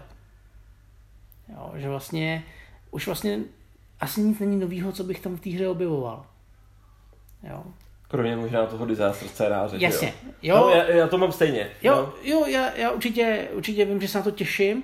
A je to taková ta nová vlna, jo, jako když třeba žena si vezme nový prádlo nebo tohle, jak si než wow. Ale na druhou stranu, ne, ne, co, si teďka kryje obočí, no. No já se to, o tom Holandsku jsem mluvil s Petrem Čáslou, zdravíme Petra, tak doufám, že tuhle hlášku si služil Petře, jako. Ne, já jsem nechtěl říct uh, nic škaredýho, jenom prostě, prostě mám pocit, že už jsem toho proskoumal dost na to, abych šel dál. Ale, a to je velký ale, budu ji rád doporučovat. Budu ji rád doporučovat středně pokročilým hráčům, ne nováčkům, Myslím si, že nováčci uh, spíš toho budou mít zamotanou hlavu, než že by si to užili. Hmm. A zároveň si myslím, že to budu doporučovat každému, kdo bude chtít uh, vidět fakt ten příběh a detail kolem největší vyloďovací operaci, kterou lidstvo udělalo a který bude chtít uh, zároveň i vidět takový ty drobnosti na té mapě, drobnosti setupu a všeho tohohle. Takže hodnocení je takový rozporuplný. Na jednu stranu, jak říkám, uh, už mi asi ta hra nemá co nabídnout. Na druhou stranu budu mít vždycky doma. A občas se k ní prostě rád vrátím. No.